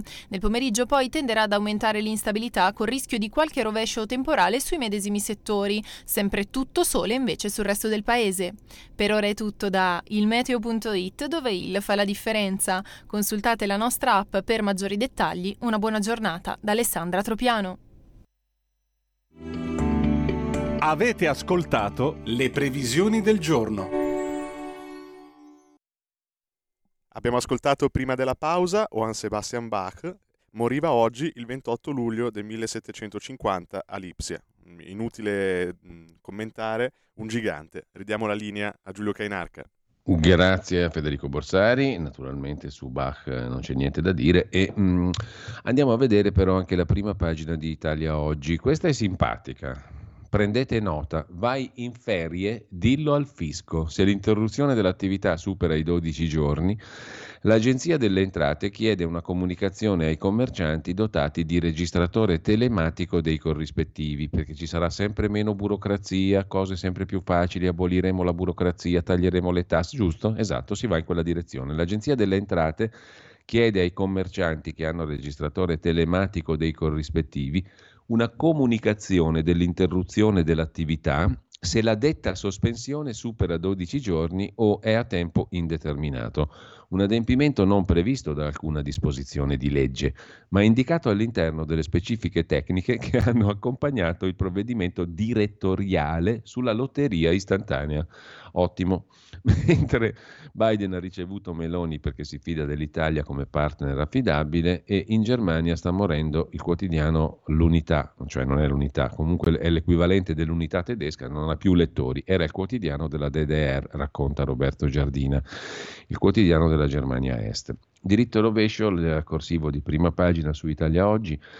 Si parla di un rimpasto di governo prima dell'autunno, non so se la voce sia vera e se si tradurrà nei fatti, ma se Giorgia Meloni volesse migliorare la sua squadra, e di motivi ne avrebbe, un auspicio vorrei farlo, quello di nominare come sottosegretario alla presidenza del Consiglio, in posizione strategica, trasversale sui vari ministeri, una massaia cinquantenne di Voghera.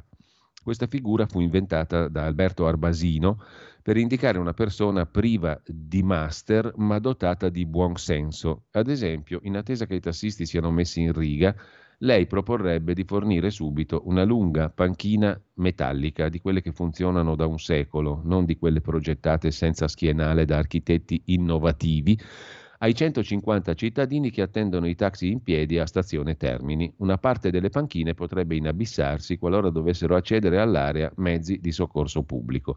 La gente continuerebbe ad aspettare i taxi, ma almeno seduta, anche i vecchi, i malati, i bambini, gli stanchi, cioè tutti.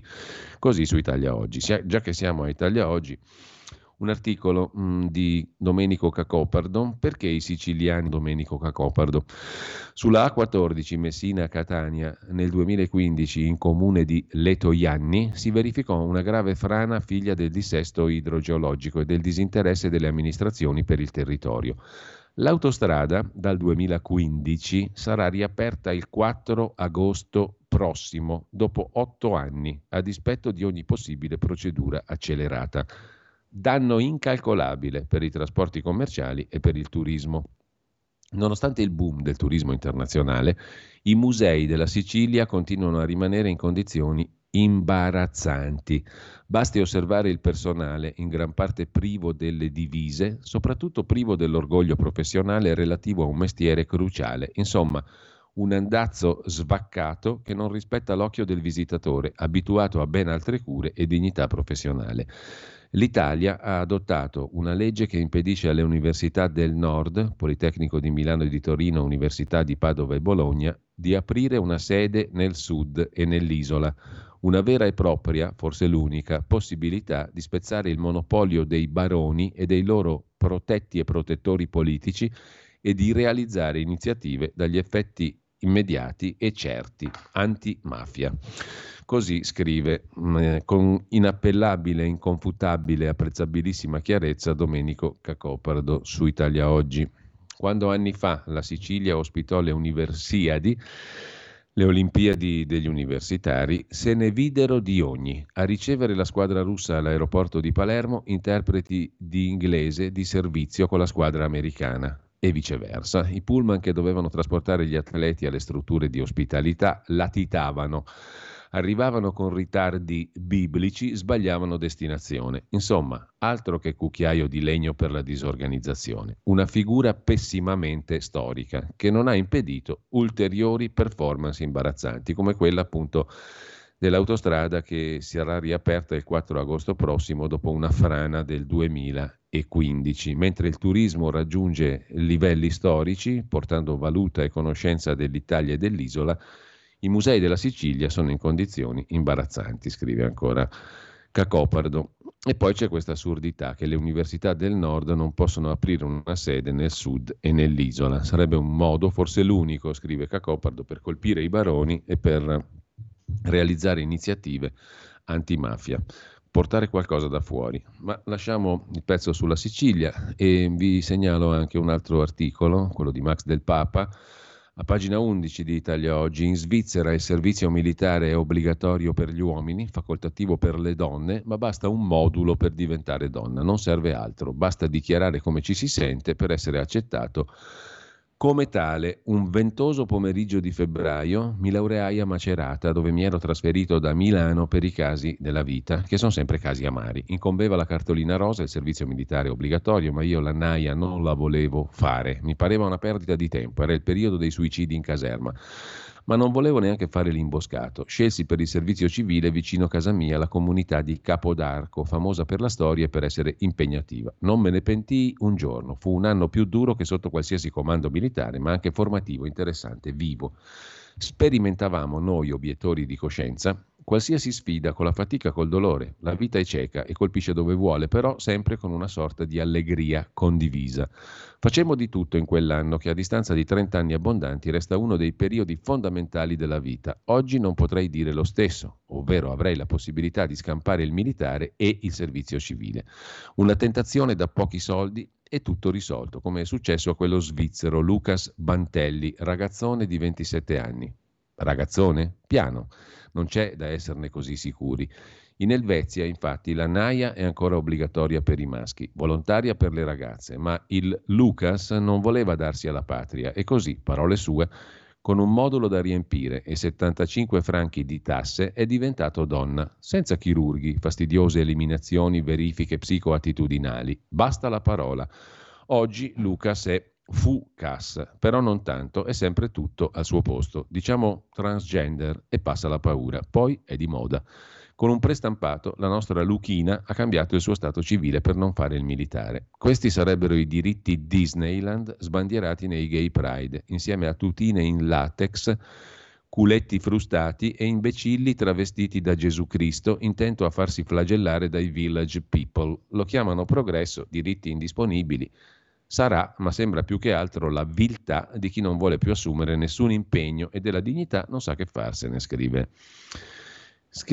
Max Del Papa su Italia Oggi. Adesso andiamo a vedere anche il quotidiano di Sicilia che sta elaborando la sua prima pagina, fra poco ci arriviamo, abbiate pazienza, eccolo qui che compare davanti ai nostri occhi: abusi edilizi, ruspe ferme, nuovi tentativi di sanatoria, scrive il quotidiano fondato e diretto da Carlo Alberto Tregua. Mentre in Sicilia si contano ogni giorno 3 reati legati al cemento e in 16 anni è stata eseguita soltanto un'ordinanza di demolizione su 5, all'Assemblea regionale siciliana torna una proposta per regolarizzare parte degli immobili illegali. Il costituzionalista Cariola osserva: scelte dello Stato prevalgono su quelle regionali. Per Fratelli d'Italia 250.000 immobili sono nel limbo. Con questo tema importante l'inchiesta alle pagine 6 e 7 del quotidiano di Sicilia. Questa è l'apertura appunto del quotidiano diretto da Carlo Alberto Tregua e in primo piano c'è anche la questione dei pronto soccorso. La denuncia dei 5 Stelle, in Sicilia la situazione è esplosiva. Detto questo, noi adesso andiamo a vedere alcuni degli articoli di giornata, a prescindere dai giornali. Partiamo dalla questione di Mattarella. Federico Punzi se ne occupa su Atlantico Quotidiano. Commissione Covid e Clima, interventi a gamba tesa di Mattarella, assist del presidente a Giuseppe Conte e a Roberto Speranza per sabotare la commissione di inchiesta Covid, un grave attacco alle prerogative del Parlamento. Reiterato sul clima l'infelice monito ai Novax, cioè non bisogna discutere, così ha detto Mattarella. Non si invochi la libertà per sottrarsi alla vaccinazione, perché quell'invocazione equivale alla richiesta di licenza di mettere a rischio la salute altrui e, in qualche caso, mettere in pericolo la vita altrui. Queste erano le parole, l'infelice monito, scrive Federico Punzi su Atlantico Quotidiano, pronunciato dal Presidente della Repubblica Mattarella il 5 settembre del 21 a Pavia, in piena pandemia. Non si invochi la libertà per sottrarsi alla vaccinazione, perché equivale alla richiesta di mettere a rischio la salute altrui e la vita altrui. È la stessa roba che aveva detto Draghi, no? Chi non si vaccina muore, fa morire. Un infelice monito, scrive Federico Punzi, perché infelice perché già allora sapevamo cosa ci diceva la scienza. Così si esprimevano i sostenitori dell'approccio dogmatico, autoritario all'emergenza Covid. E così si esprimono oggi i climatisti. La scienza con la S maiuscola, entità monolitica. Noi preferiamo ricordare cosa ci dicevano i dati e cosa diceva la stessa Pfizer. Era noto già allora che i vaccini non impediscono la trasmissione del virus e non erano stati testati dalle case farmaceutiche per quello scopo, perché non c'era stato il tempo. Era una speranza che potessero impedirne la trasmissione, purtroppo svanita ben presto.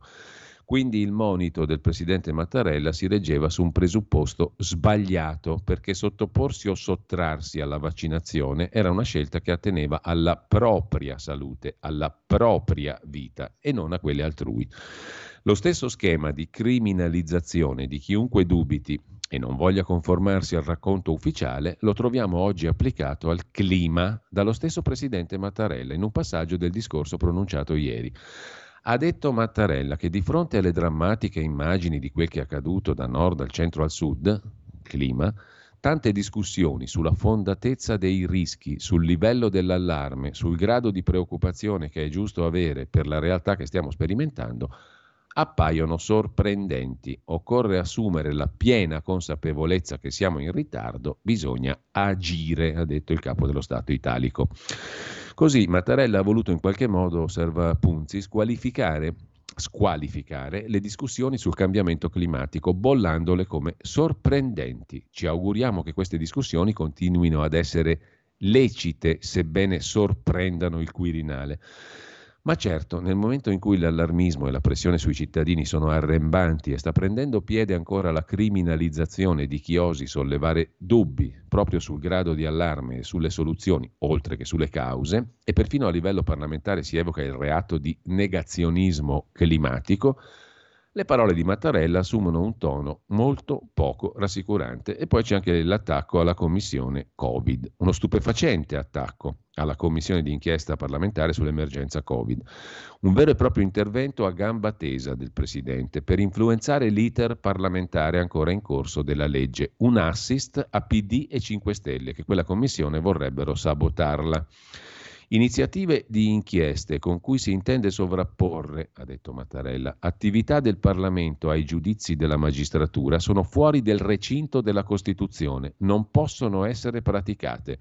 Non esiste un contropotere giudiziario del Parlamento usato parallelamente o, peggio, in conflitto con l'azione della magistratura. Così come non sono le Camere a poter verificare, valutare e giudicare se norme di legge che il Parlamento ha approvato siano o meno conformi a Costituzione. Questo compito è riservato dall'articolo 134 in maniera esclusiva alla Corte Costituzionale. Non può esistere una giustizia costituzionale politica. Così Mattarella. Il riferimento alla commissione di inchiesta Covid è evidente, commenta Punzi. Qualcuno potrebbe maliziosamente intravedere nell'attacco di Mattarella l'irritazione di chi si sente chiamato in causa, essendo stato lo stesso Mattarella uno dei protagonisti della stagione pandemica, con Conte, Draghi e Speranza. Ricordiamo infatti che tutti gli atti su cui è stata edificata l'impalcatura normativa dell'emergenza Covid sono stati validati dal Quirinale e non farebbe piacere a Mattarella che ora il Parlamento sconfessasse il suo operato. Ma innanzitutto qualcuno dovrebbe suggerire al Colle di rileggersi l'articolo 82 della Costituzione sui poteri di inchiesta di ciascuna Camera. Ciascuna Camera, lo dice la Costituzione, articolo 82, può disporre inchieste su materie di pubblico interesse, nomina fra i propri componenti una commissione e la commissione d'inchiesta procede alle indagini e agli esami con gli stessi poteri e le stesse limitazioni dell'autorità giudiziaria. Allora come la mettiamo con le parole di Mattarella che ha detto è fuori dalla Costituzione una commissione d'inchiesta parlamentare?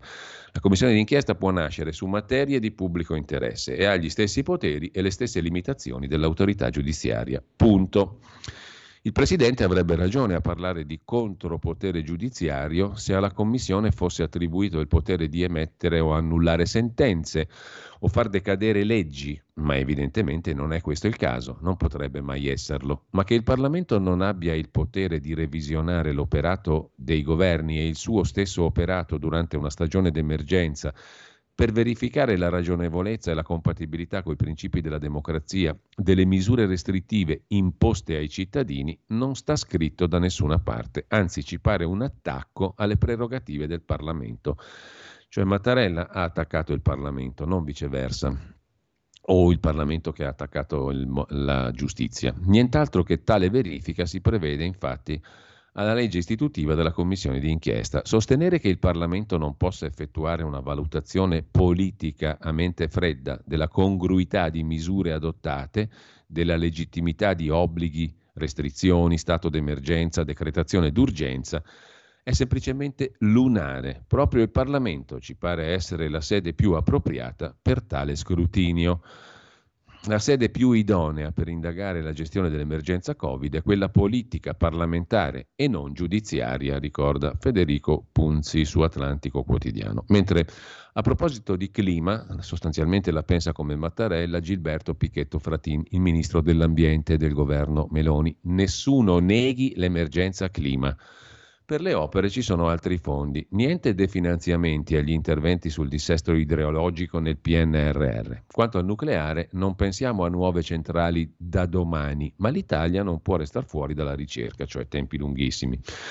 Lo faremo quando Salvini sarà morto, il nucleare. Basta disfattismi interni, certi progetti non sarebbero mai stati collaudati entro il giugno del 26 sul PNRR. E poi il problema è comune, sono colpiti dall'emergenza clima tutti i paesi affacciati sul Mediterraneo. Pianificazione e controllo saranno le parole chiave. Intanto, per quanto concerne l'emergenza climatica, ritengo che nessuno possa permettersi di negare. Certamente non c'è nessuno che lo fa all'interno di questo governo. Aggiungo che non è neppure una novità degli ultimi giorni, ma da anni ci troviamo davanti a episodi atmosferici estremi. Il presidente Mattarella si dice sorpreso dal dibattito sulla fondatezza dei rischi, sui ritardi accumulati. Bisogna fare presto e non discutere più. Ha perfettamente ragione il presidente Mattarella, afferma il ministro Pichetto Fratin sulla Stampa di stamani. Ripeto, non esiste dibattito, almeno nel governo, sulla fondatezza dei rischi. Non a caso abbiamo varato un decreto siccità con la nomina di un commissario e la creazione di una cabina di regia a Palazzo Chigi per affrontare in modo organico il tema della siccità, che è l'altra faccia della medaglia delle alluvioni. Sulla Verità invece il professor Franco Battaglia si occupa del grande abbaglio del fotovoltaico, un'altra questione intorno alla vicenda energetica, miliardi buttati per restare a secco. Da inizio secolo il mondo impegna $1 trilione all'anno nella tecnologia solare e in quella eolica. Nel 2022 la domanda di energia è cresciuta, ma le rinnovabili hanno coperto solo l'85% di questo incremento. La nostra è l'epoca caratterizzata da combustibili fossili, grazie ai quali è sparita la schiavitù ed è aumentata la popolazione della terra, sostiene Battaglia. La conversione green all'elettricità derivante dal sole è già un fallimento in Germania. La Germania ha speso una fortuna per avere solamente 7 gigawatt di corrente, scrive Franco Battaglia sulla Verità. mentre parla su Libero il professor Luigi Mariani. Meno morti, terra più verde, finitela col terrore da CO2, dice il fondatore del Servizio Agrometeorologico Lombardo. In 100 anni la vegetazione è cresciuta del 30%, afferma il professor Mariani, e le vittime di eventi estremi sono calate da 850.000 a 50.000 all'anno. L'anidride carbonica è il motore della vita. I cambiamenti appartengono alla fisiologia del pianeta. Se blocchiamo la produzione di anidride carbonica, CO2, serviranno alternative come il nucleare, premessa indispensabile. Finiamola di associare le espressioni cambiamento climatico e negazionismo. Quest'ultimo termine è da non usare fuori dal contesto dell'Olocausto, una tragedia che ha colpito il popolo ebraico, al quale va un enorme rispetto, che parte dall'uso appropriato delle parole. Perciò trovo deprecabile applicare la categoria del negazionismo alla climatologia, dice il professor Luigi Mariani, docente di agronomia all'Università degli Studi di Brescia, esperto di agrometeorologia, fondatore tra i fondatori del Servizio Agrometeorologico Regionale della Lombardia.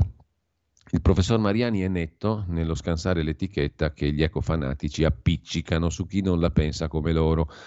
È vero, le temperature globali stanno aumentando, dice Mariani, e la CO2 è un gas serra, ma al contempo occorre evitare di demonizzarla, in quanto è il gas della vita. Senza anidride carbonica non avremmo cibo. Sui cambiamenti climatici che appartengono alla fisiologia del pianeta incidono sia la variabilità naturale sia la componente antropica. Inutile dire di no. Perciò fermiamo la CO2 ai livelli attuali, ma non scendiamo, altrimenti la produzione agricola patirebbe. Gli ecologisti accusano l'agricoltura di essere intensiva, di essere fra i responsabili del clima sballato. Ipotizzando di bloccare le emissioni di CO2, osserva Mariani, avremmo bisogno di alternative, servirebbe buttarsi sul nucleare, energia pulita. Riusciremo a livello europeo e mondiale a convincere gli ecologisti? La realtà è che nel ciclo di gestione del carbonio l'agricoltura non è un grande inquinatore, anzi, grazie alla fotosintesi clorofilliana assorbe tra le 5 e 10 volte la CO2 che emette ed è l'unico settore umano che ha un assorbimento significativo. Quanto al biologico, fino a pochi mesi fa sembrava la panacea, oggi è stato affiancato dalla corsa agli alimenti sintetici. Massimo rispetto per i produttori biologici seri, tuttavia un governo dovrebbe ragionare in modo diverso, partendo dal fatto che sulle 4 grandi colture, frumento, mais, riso e soia, che nutrono il mondo, 64% del fabbisogno calorico umano, il biologico produce dal 20 al 70% in meno rispetto all'agricoltura convenzionale. Questo a parità di salubrità del prodotto finale. È dunque un bene che il biologico rimanga un'agricoltura di nicchia, a misura di élite urbane. Perciò, essendo la CO2 un gas serra, dobbiamo intervenire contro l'amplificazione antropica dell'effetto serra. Con cosa? Con l'agricoltura. Fra l'altro, proprio grazie alla fotosintesi che si fonda sulla bistrattata CO2, la terra è sempre più verde. Da studi effettuati con proxy data geochimici, con articoli pubblicati su riviste come Nature, sulla Terra in un secolo la vegetazione è aumentata del 30%. Desertificazione? I satelliti dicono il contrario. Provate a cercare su internet global greening. Lo hanno fatto sparire.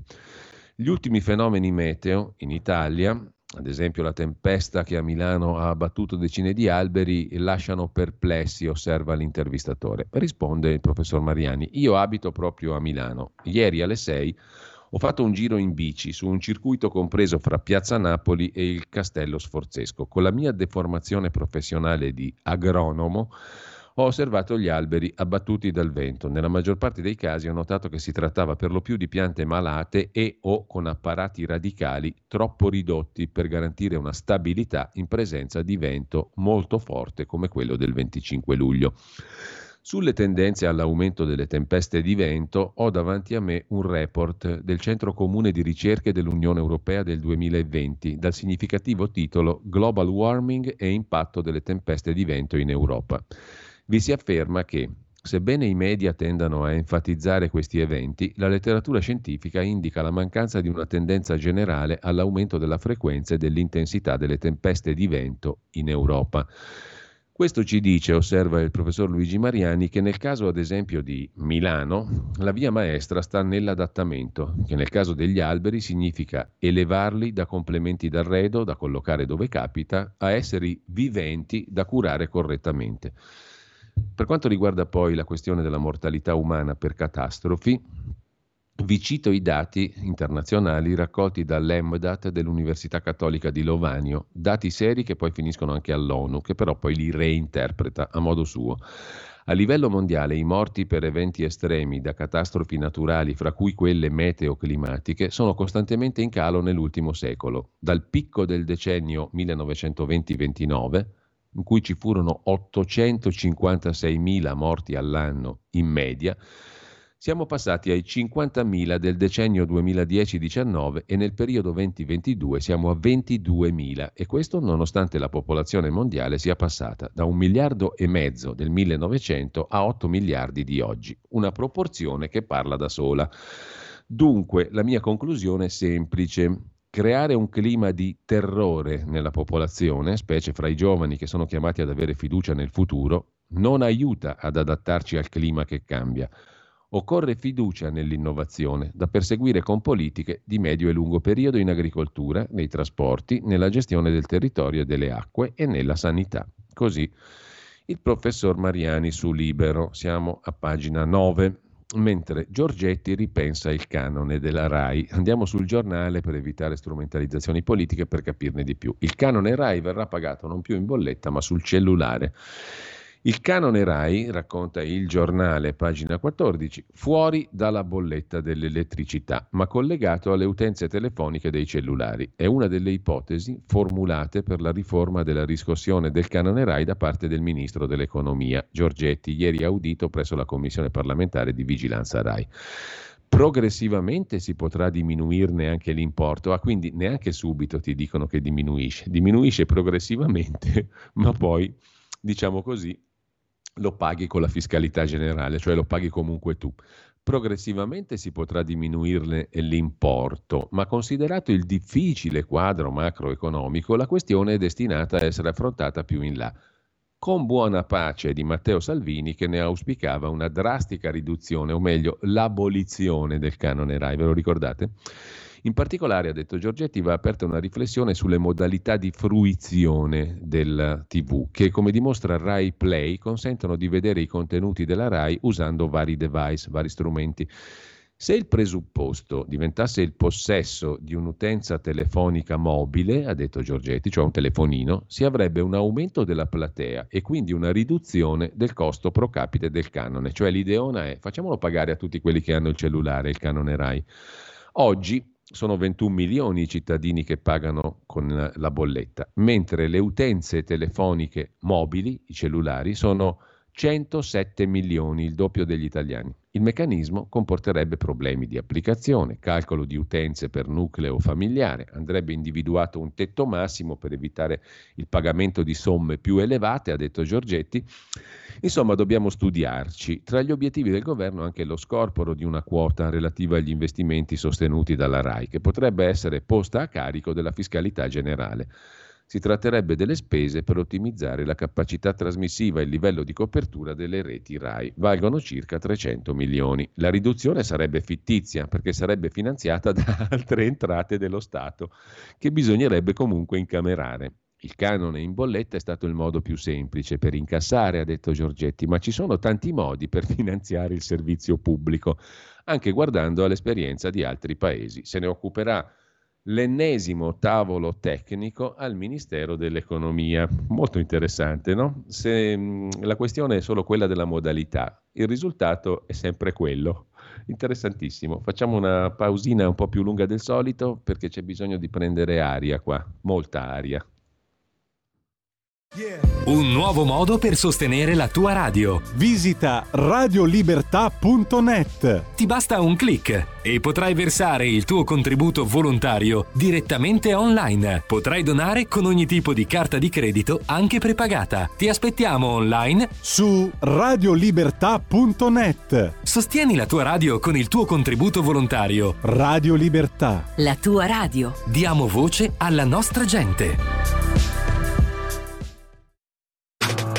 Stai ascoltando Radio Libertà. La tua voce libera, senza filtri né censura. La tua radio.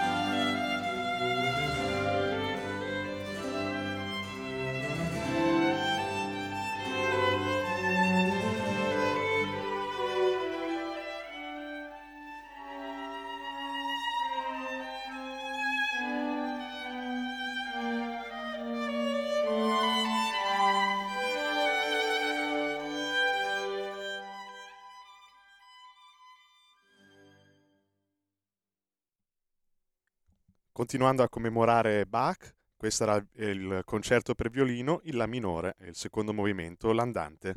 La linea torna a Giulio Cainarca. Grazie a Federico Borsari in regia e torniamo a un caso del giorno, Saviano. Vi segnalo sul caso Saviano un commento di Ruben Razzante sulla nuova bussola quotidiana, la nuova bq.it. Saviano una vittima? No, è stato sempre al sole del potere. La Rai cancella il programma di Saviano Insider dopo gli insulti a Salvini e Meloni. Nel frattempo la sinistra fa le barricate con lo scrittore. Ma Facci ha subito lo stesso e senza barricate, sostiene Ruben Razzante, mentre Antonella Gramigna si occupa su Atlantico Quotidiano della questione di come alzare i salari. La ricetta sarebbe meno tasse e contrattazione collettiva. Salario minimo con la paghetta di Stato, la ricetta della sinistra è populista e contro ogni principio economico. A pagare il conto sarebbero comunque i lavoratori, scrive Antonella Gramigna. L'articolo 36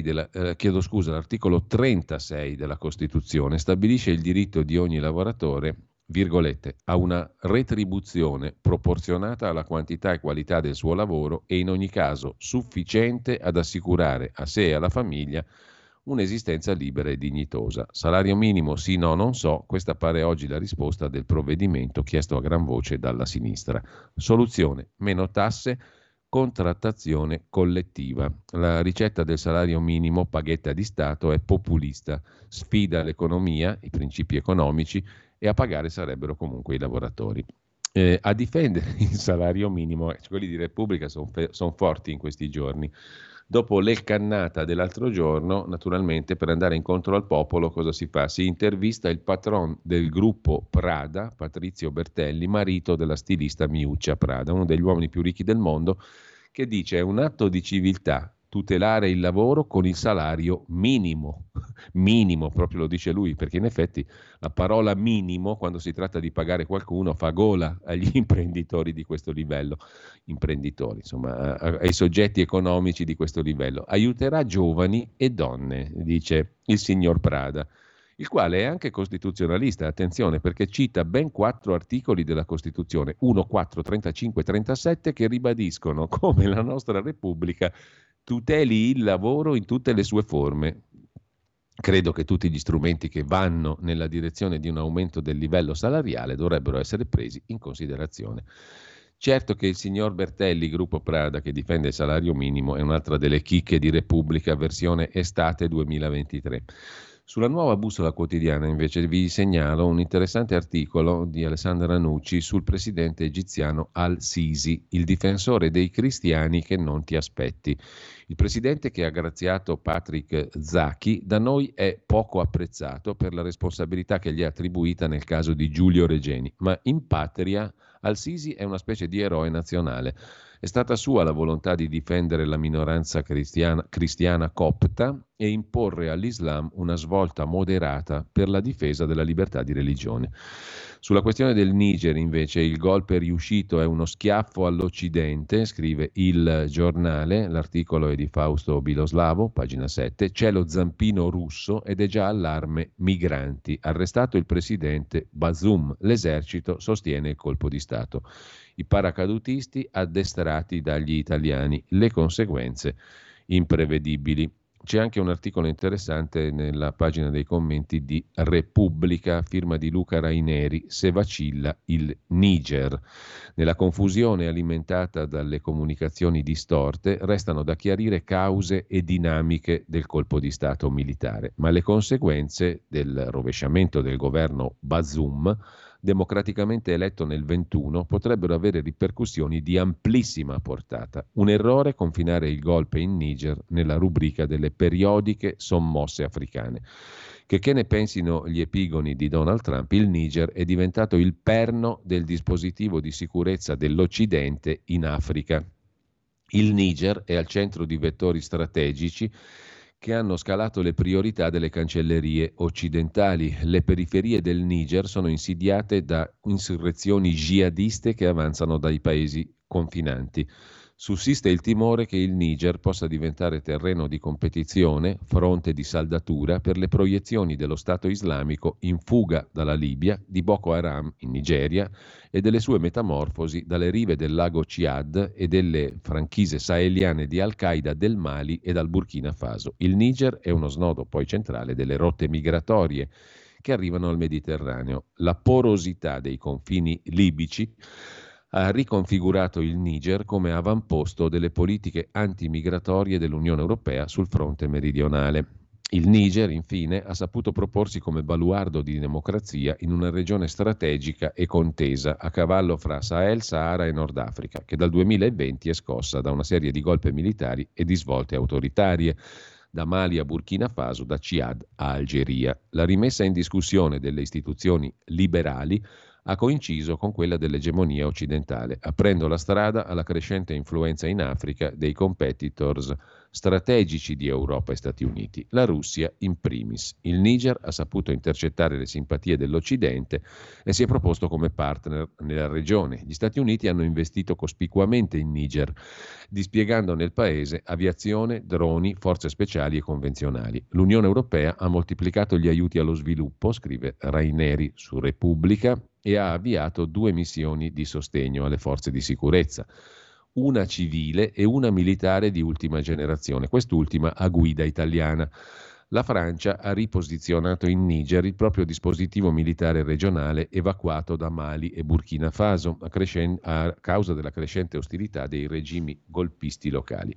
E dal 2018 circa 300 uomini della forza Misin rappresentano il più numeroso contingente italiano sul continente africano. Sebbene l'esito del golpe sia ancora da confermare, si assottigliano le chance di sopravvivenza del governo Bazoum.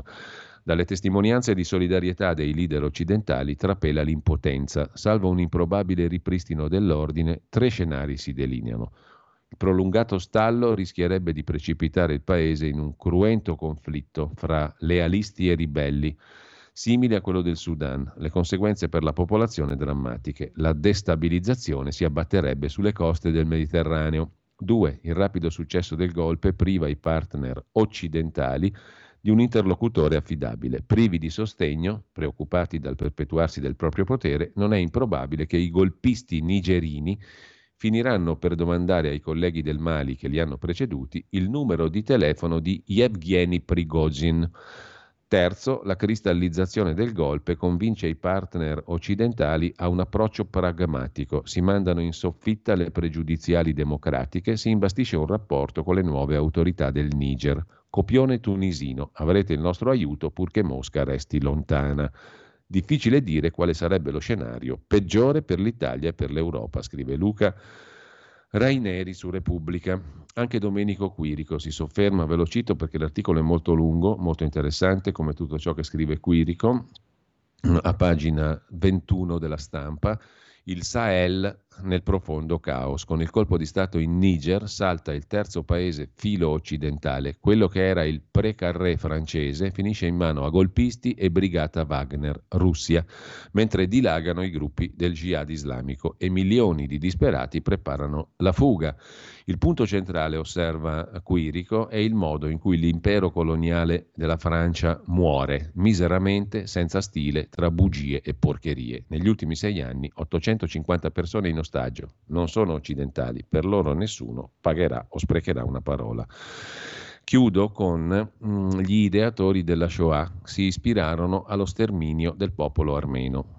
Pregevolissimamente è l'editore Guerini che ripropone questa questione. Noi ne abbiamo parlato tanto qui a Radio Libertà, la Shoah, l'eliminazione del popolo ebraico, degli ebrei, da parte dei nazisti, di Hitler, si ispirò allo sterminio del popolo armeno da parte dei turchi. Nel libro di Stefan Hirig, pubblicato da Guerini e Associati, titolo Giustificare il genocidio, la Germania, gli armeni e gli ebrei da Bismarck a Hitler, emergono i legami tra l'Olocausto e il Metz-Jägern, anche per i tentativi giustificazionisti da parte tedesca, tanto che gli armeni vennero definiti gli ebrei d'Oriente.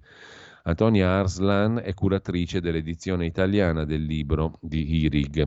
Perfino un detenuto di un ghetto usava l'esempio del genocidio armeno come prisma per comprendere quel che gli stava accadendo. Esistono prove cumulative che nel loro insieme dimostrano come i nazisti avessero chiara consapevolezza del massacro del 19 e anzi alti ufficiali dell'esercito tedesco fornì anche una consulenza strategica militare per lo sterminio degli armeni. Il libro si intitola Giustificare il genocidio ed è opera dello storico tedesco, un merito in più per lui, Stefan Hirig, scritto con la H in mezzo, I-H-R-I-G, edito da Guerini e Associati.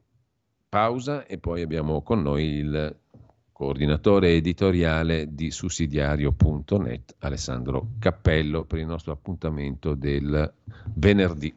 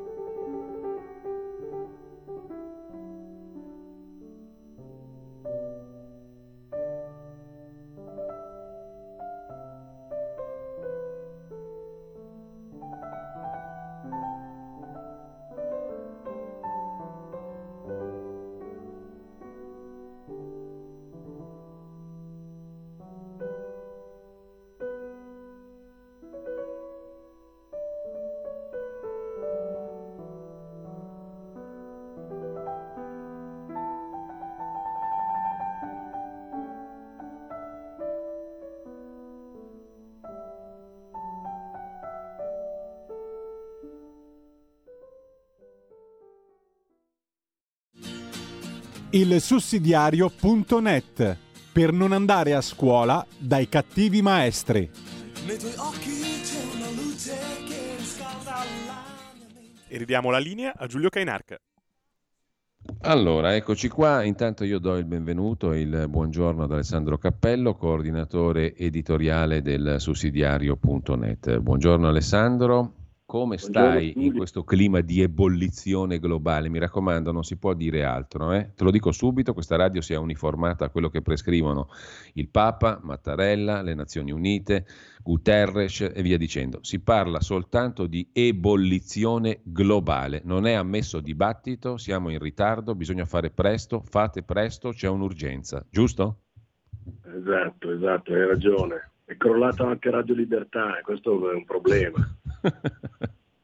Non possiamo fare altro che prendere atto di un'emergenza dalla quale non potremo sottrarci. Quindi sei pronto a mettere mano al tuo personalissimo borsellino come miliardi di altri esseri umani? Perché poi alla fine, Alessandro, gira e rigira, tutte queste emergenze in cosa si traducono? O in limitazioni della libertà, o in maggior controllo sociale, o comunque il maggiore sborso da parte dei cittadini, o tutte e tre le cose insieme?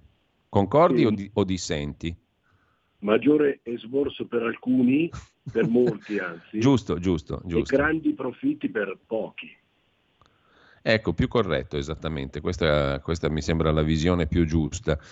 A proposito di profitti, parliamo un po' di un argomento che anche il sussidiario.net, il quotidiano non a caso approfondito, l'aggettivo ci cade bene per questa testata che fa parte stabilmente della nostra rassegna stampa e non potrebbe uscirne mai, giammai.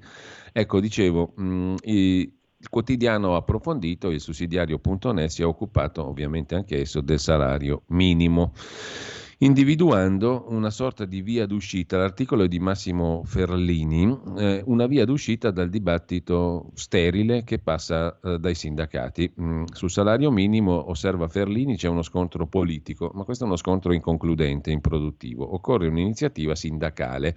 Verrebbe da chiedere però in premessa, ma i sindacati esistono ancora?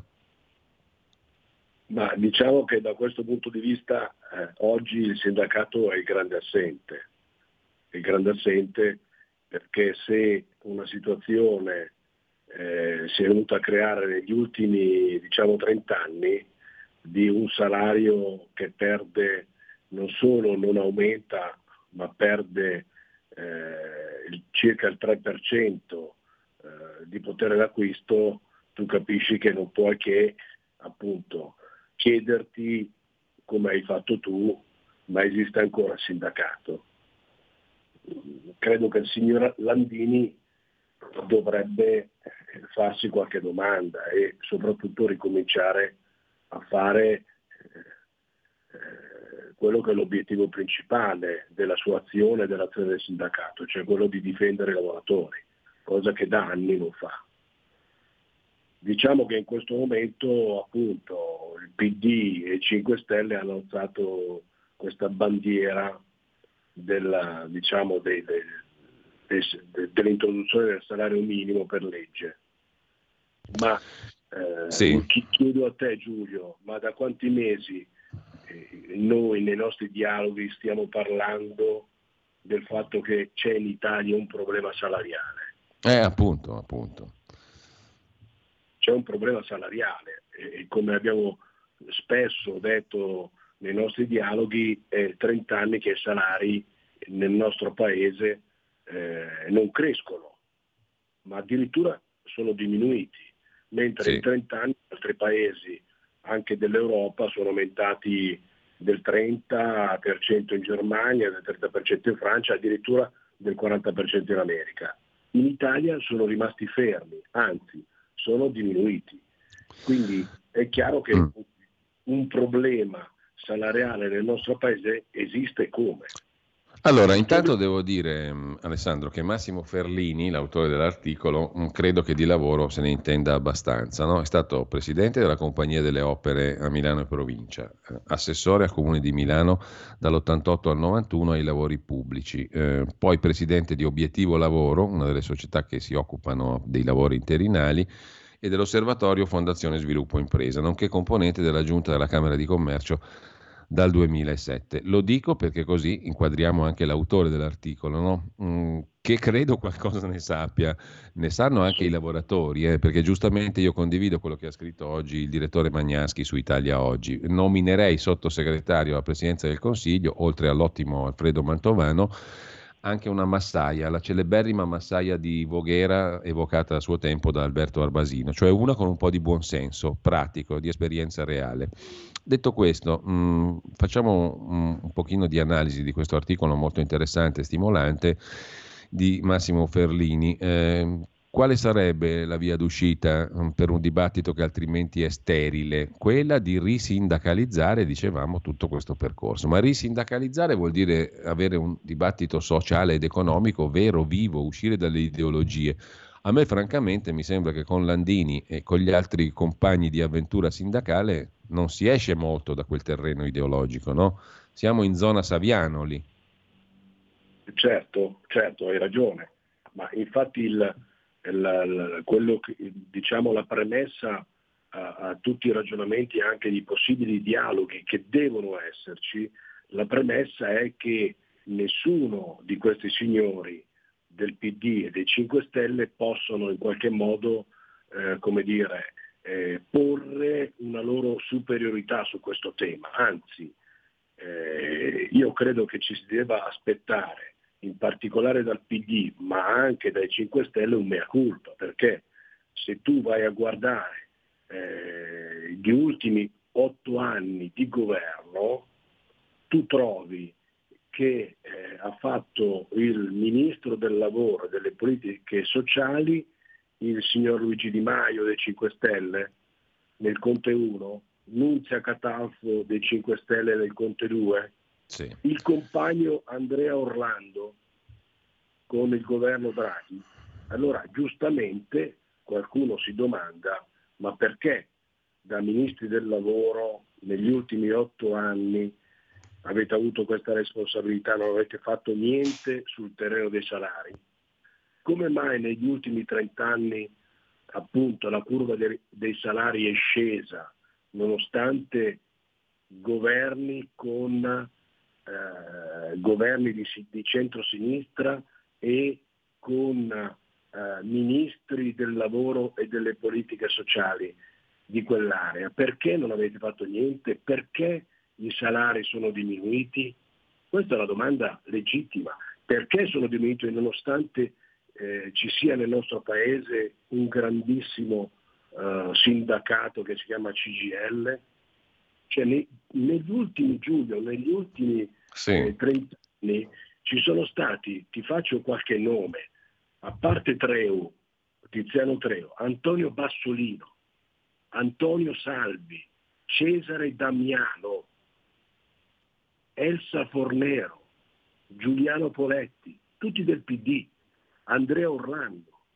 Allora io credo che l'inizio serio di una, giustamente come ribadiva Ferlini, di una, come dire, di una soluzione individuata rimettendoci insieme a dialogare, non possa che partire da, come dire, da una presa di coscienza da parte del PD che loro sono una parte del problema. Ascolta, mentre tu parlavi, Alessandro, mi venivano in mente le parole di Sergio Mattarella e lo chiamo per nome e per cognome perché io voglio nettamente separare l'istituzione da chi transitoriamente vi si insedia, no? Perché un conto è dire la Presidenza della Repubblica e un conto è dire il Presidente di turno. Ora, Mattarella ha una sua storia, una sua formazione politica, è inutile che stiamo a raccontarci le favole, è un uomo di partito, no? È un uomo di sinistra, della sinistra democristiana, è un uomo che ha tutta una sua storia e questa storia non si cancella, si porta con sé, certo. Ma soprattutto è un uomo che rappresenta la sintesi del sistema e della conservazione, mi viene da dire, perché non c'è niente da fare quando tu arrivi lì con il illuminate e straordinarie eccezioni come una certa parte del settennato di Cossiga, a parte quello è difficilissimo che tu esci dalla tua figura di conservazione, non sei il garante, sei diciamo il conservatore del sistema, secondo me è una mia opinione, però qui entriamo nel focus del discorso di Mattarella, perché il presidente Mattarella ci ha detto ieri due cose da schizofrenia pura secondo me. La prima, che bisogna tutelare la libertà di pensiero, la pluralità dei punti di vista, non è la cerimonia del ventaglio, la stampa, quanto è bella la libertà. La seconda è che noi dobbiamo avere una sola opinione, non dobbiamo più discutere quando si parla di certi argomenti. Guarda caso, la commissione di inchiesta Covid, pienamente legittimata a essere istituita, perché la Costituzione dice che su tutte le materie di pubblico interesse il Parlamento può istituire commissioni di inchiesta. Invece, secondo Mattarella, no, quella roba lì è una cosa oscena, non si può fare. L'altra cosa che non possiamo discutere è la questione del clima. Su quello, ha detto Mattarella, non bisogna neanche parlare, non bisogna eccepire, bisogna solo prendere atto che c'è una verità e una sola e bisogna agire presto. Io queste parole le trovo raccapriccianti, oscene. Mi vergogno di vivere in un paese il cui presidente esprime questi concetti, lo dico chiaramente.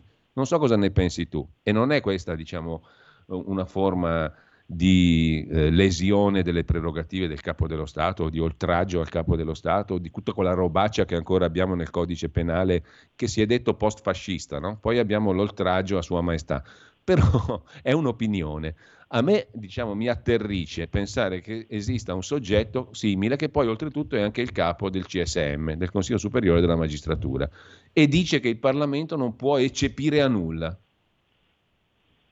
Ma io penso che il Presidente della Repubblica debba favorire le libertà costituzionali e la possibilità di poter su tutti i temi, anche da parte da chi è eletto del popolo, di poter approfondire e di poter trovare delle risposte e delle certezze su questioni. Ma poi scusami, che senso ha dire che noi giornalisti dobbiamo essere plurali, la libertà è una bella cosa eccetera, e poi dici no, però l'opinione deve essere una sola? Ma allora ci tenevamo Mussolini. No, beh, l'opinione non può essere una sola neanche sulla questione del clima, perché basterebbe soltanto andare a vedere su YouTube qualche intervista di uno scienziato che potrebbe per esempio rispondere al nome del fratello di Prodi per verificare che anche nell'ambito della scienza sulla questione del cambiamento climatico ci sono delle opinioni e delle posizioni diverse, quindi che ci sia un cambiamento climatico lo si vede. Il problema è capire se questo cambiamento climatico è determinato esclusivamente dall'uomo oppure è qualcosa... però lì c'è la discussione, no? È tutto l'opposto della versione unica di regime, perché altrimenti tu hai compressione della libertà e poi sacrifici chiesti alla popolazione a beneficio dei pochi di cui parlavi prima, cioè facciamo fare profitto a qualcuno stangando la massa. No, ne abbiamo già vista sta storia, direi anche di no. Però Alessandro, scusami, ho deviato perché la rassegna stampa mi induce a fare certe considerazioni. Ogni mattina, essendo fresco di lettura dei giornali, mi vengono fuori ste robe. Però voglio tornare a bomba, perché l'articolo che consiglio veramente di leggere ai nostri ascoltatori e ascoltatrici, quello di Massimo Ferlini su ilsussidiario.net, il titolo così lo trovate facilmente: salario minimo, la via d'uscita dal dibattito sterile passa dai sindacati. È pieno di spunti interessanti, perché Ferlini, le riassumo brevemente, poi ti lascio un commento finale, Alessandro. Ferlini ci dice una cosa vera, che io da cittadino reputo verissima, che da quando abbiamo cercato di forzare in Italia il sistema politico al bipolarismo è andata peggio di prima, perché ciascuno delegittima l'altro, ciascuno propone delle cose che non realizza mai, le riforme non si fanno mai perché i due poli si delegittimano reciprocamente, e per paradosso in questo clima diventa sempre più forte il fattore di stabilità di cui parlavamo prima, cioè i poteri extraparlamentari, extra voto, fuori dai poli politici e dal nostro finto bipolarismo. Cioè la magistratura, il Presidente della Repubblica, i poteri non democraticamente eletti, mettiamola così. Secondo punto, dice giustamente Ferlini, per uscire da questo stallo, che qua nessuno è capace di fare niente, ci vorrebbe una bella dinamica sociale rappresentata per esempio da sindacati veri. Sono loro che devono affrontare il tema del salario minimo, massimo, la contrattazione salariale. E poi, se proprio vogliamo istituzionalizzare il percorso, ci sarebbe anche il CNEL, Consiglio Nazionale dell'Economia e del Lavoro. Adesso Brunetta è alle prese anche lui con lo scandaluccio di giornata che lo riguarda direttamente. Non si capisce a che cavolo esista a fare il Consiglio Nazionale dell'Economia e del Lavoro. Personalmente ero d'accordo con Renzi, l'avrei abolito come nella sua riforma, però già che c'è, usiamolo, dice Ferlini, o no? Certo. Comunque è chiaro che esiste ed è drammatica una situazione salariale in Italia. Su questo siamo tutti d'accordo, tant'è che esatto. Il 70% degli italiani sarebbe propenso all'introduzione di un salario minimo. Ma adesso, al di là di questo, se esiste questo problema, il governo di centrodestra dovrebbe fare quello che i governi di centrosinistra non hanno fatto in decenni, che pur vincendo le elezioni hanno governato. Quindi, a mio avviso, il centrodestra ha una grande opportunità di andare a mettere a fuoco un tema che coinvolge milioni di persone sulla questione salariale e cercare di formulare insieme al sindacato, insieme anche all'opposizione, delle soluzioni.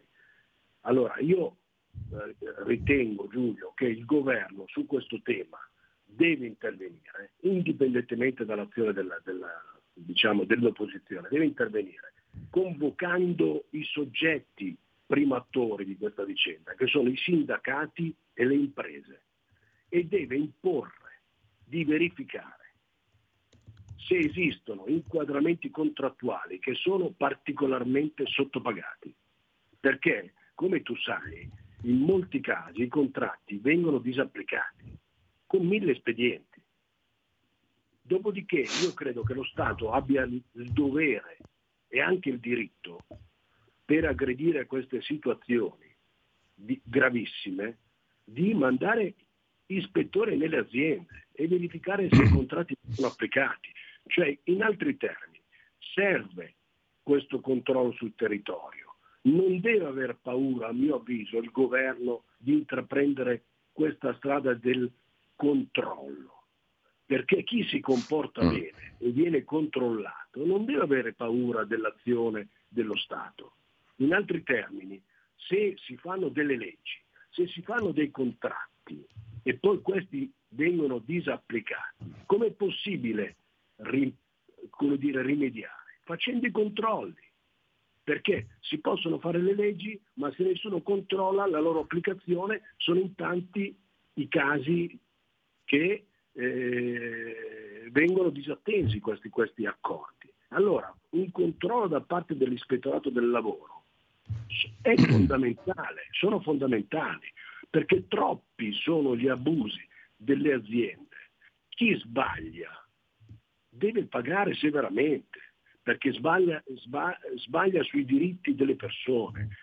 Capisci che se ci sono questi controlli, le aziende più difficilmente vanno sul terreno di disapplicare questi contratti. Allora io credo che il centrodestra dovrebbe farsi vanto di questi controlli, dovrebbe farsi vanto, perché il controllo è nell'interesse delle imprese che si comportano bene e dei lavoratori. E dopodiché, se lo Stato nel controllare vede che ci sono situazioni, e ci sono tante situazioni dove è importante mettere mano, dopodiché tutto quello che verrà fuori sarà positivo, perché le aziende che si comportano bene non avranno altre aziende che fanno competizione a loro, che si comportano male e diventano competitive perché magari non pagano per esempio gli straordinari, e diventano competitive nei confronti delle aziende invece che gli straordinari li fanno fare ma li pagano. Oppure le aziende che magari non osservano le norme di sicurezza sul lavoro, queste devono essere perseguite, ma se non vengono controllate non si possono andare a trovare queste situazioni. Quindi io credo che da una parte il governo deve valorizzare l'azione dei sindacati e delle imprese, imponendo loro di andare a verificare situazioni di attuazione dei contratti, e dall'altra, da parte dello Stato, dei controlli. Bisogna ricominciare ad avere un'azione territoriale di controllo, altrimenti fatto la legge e trovato l'inganno. Alessandro, io ti ringrazio, ringrazio naturalmente anche il direttore del sussidiario.net, salutamelo Luca, che comunque ci offre un prodotto che ci permette di riflettere, è molto opportuno, contrariamente a quello che, non è una fissa la mia, ma sono veramente, guarda, indignato da sta roba, contrariamente a quello che ci dice il capo dello Stato, il quale ci dice di non pensare su certi argomenti, di non discutere e di non approfondire. Per me, da giornalista, questa roba qua mi fa orrore.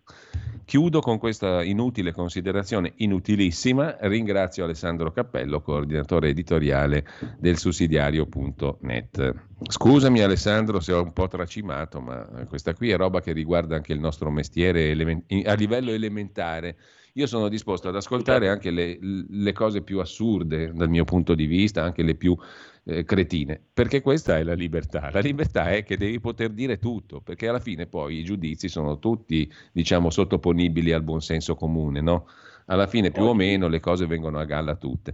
Quindi oggi credo che si debba riconquistare la libertà. Appunto. Allora, buona fine di settimana intanto, e che Zeus ce la mandi buona. Grazie Alessandro Cappello. Buona giornata, grazie a te.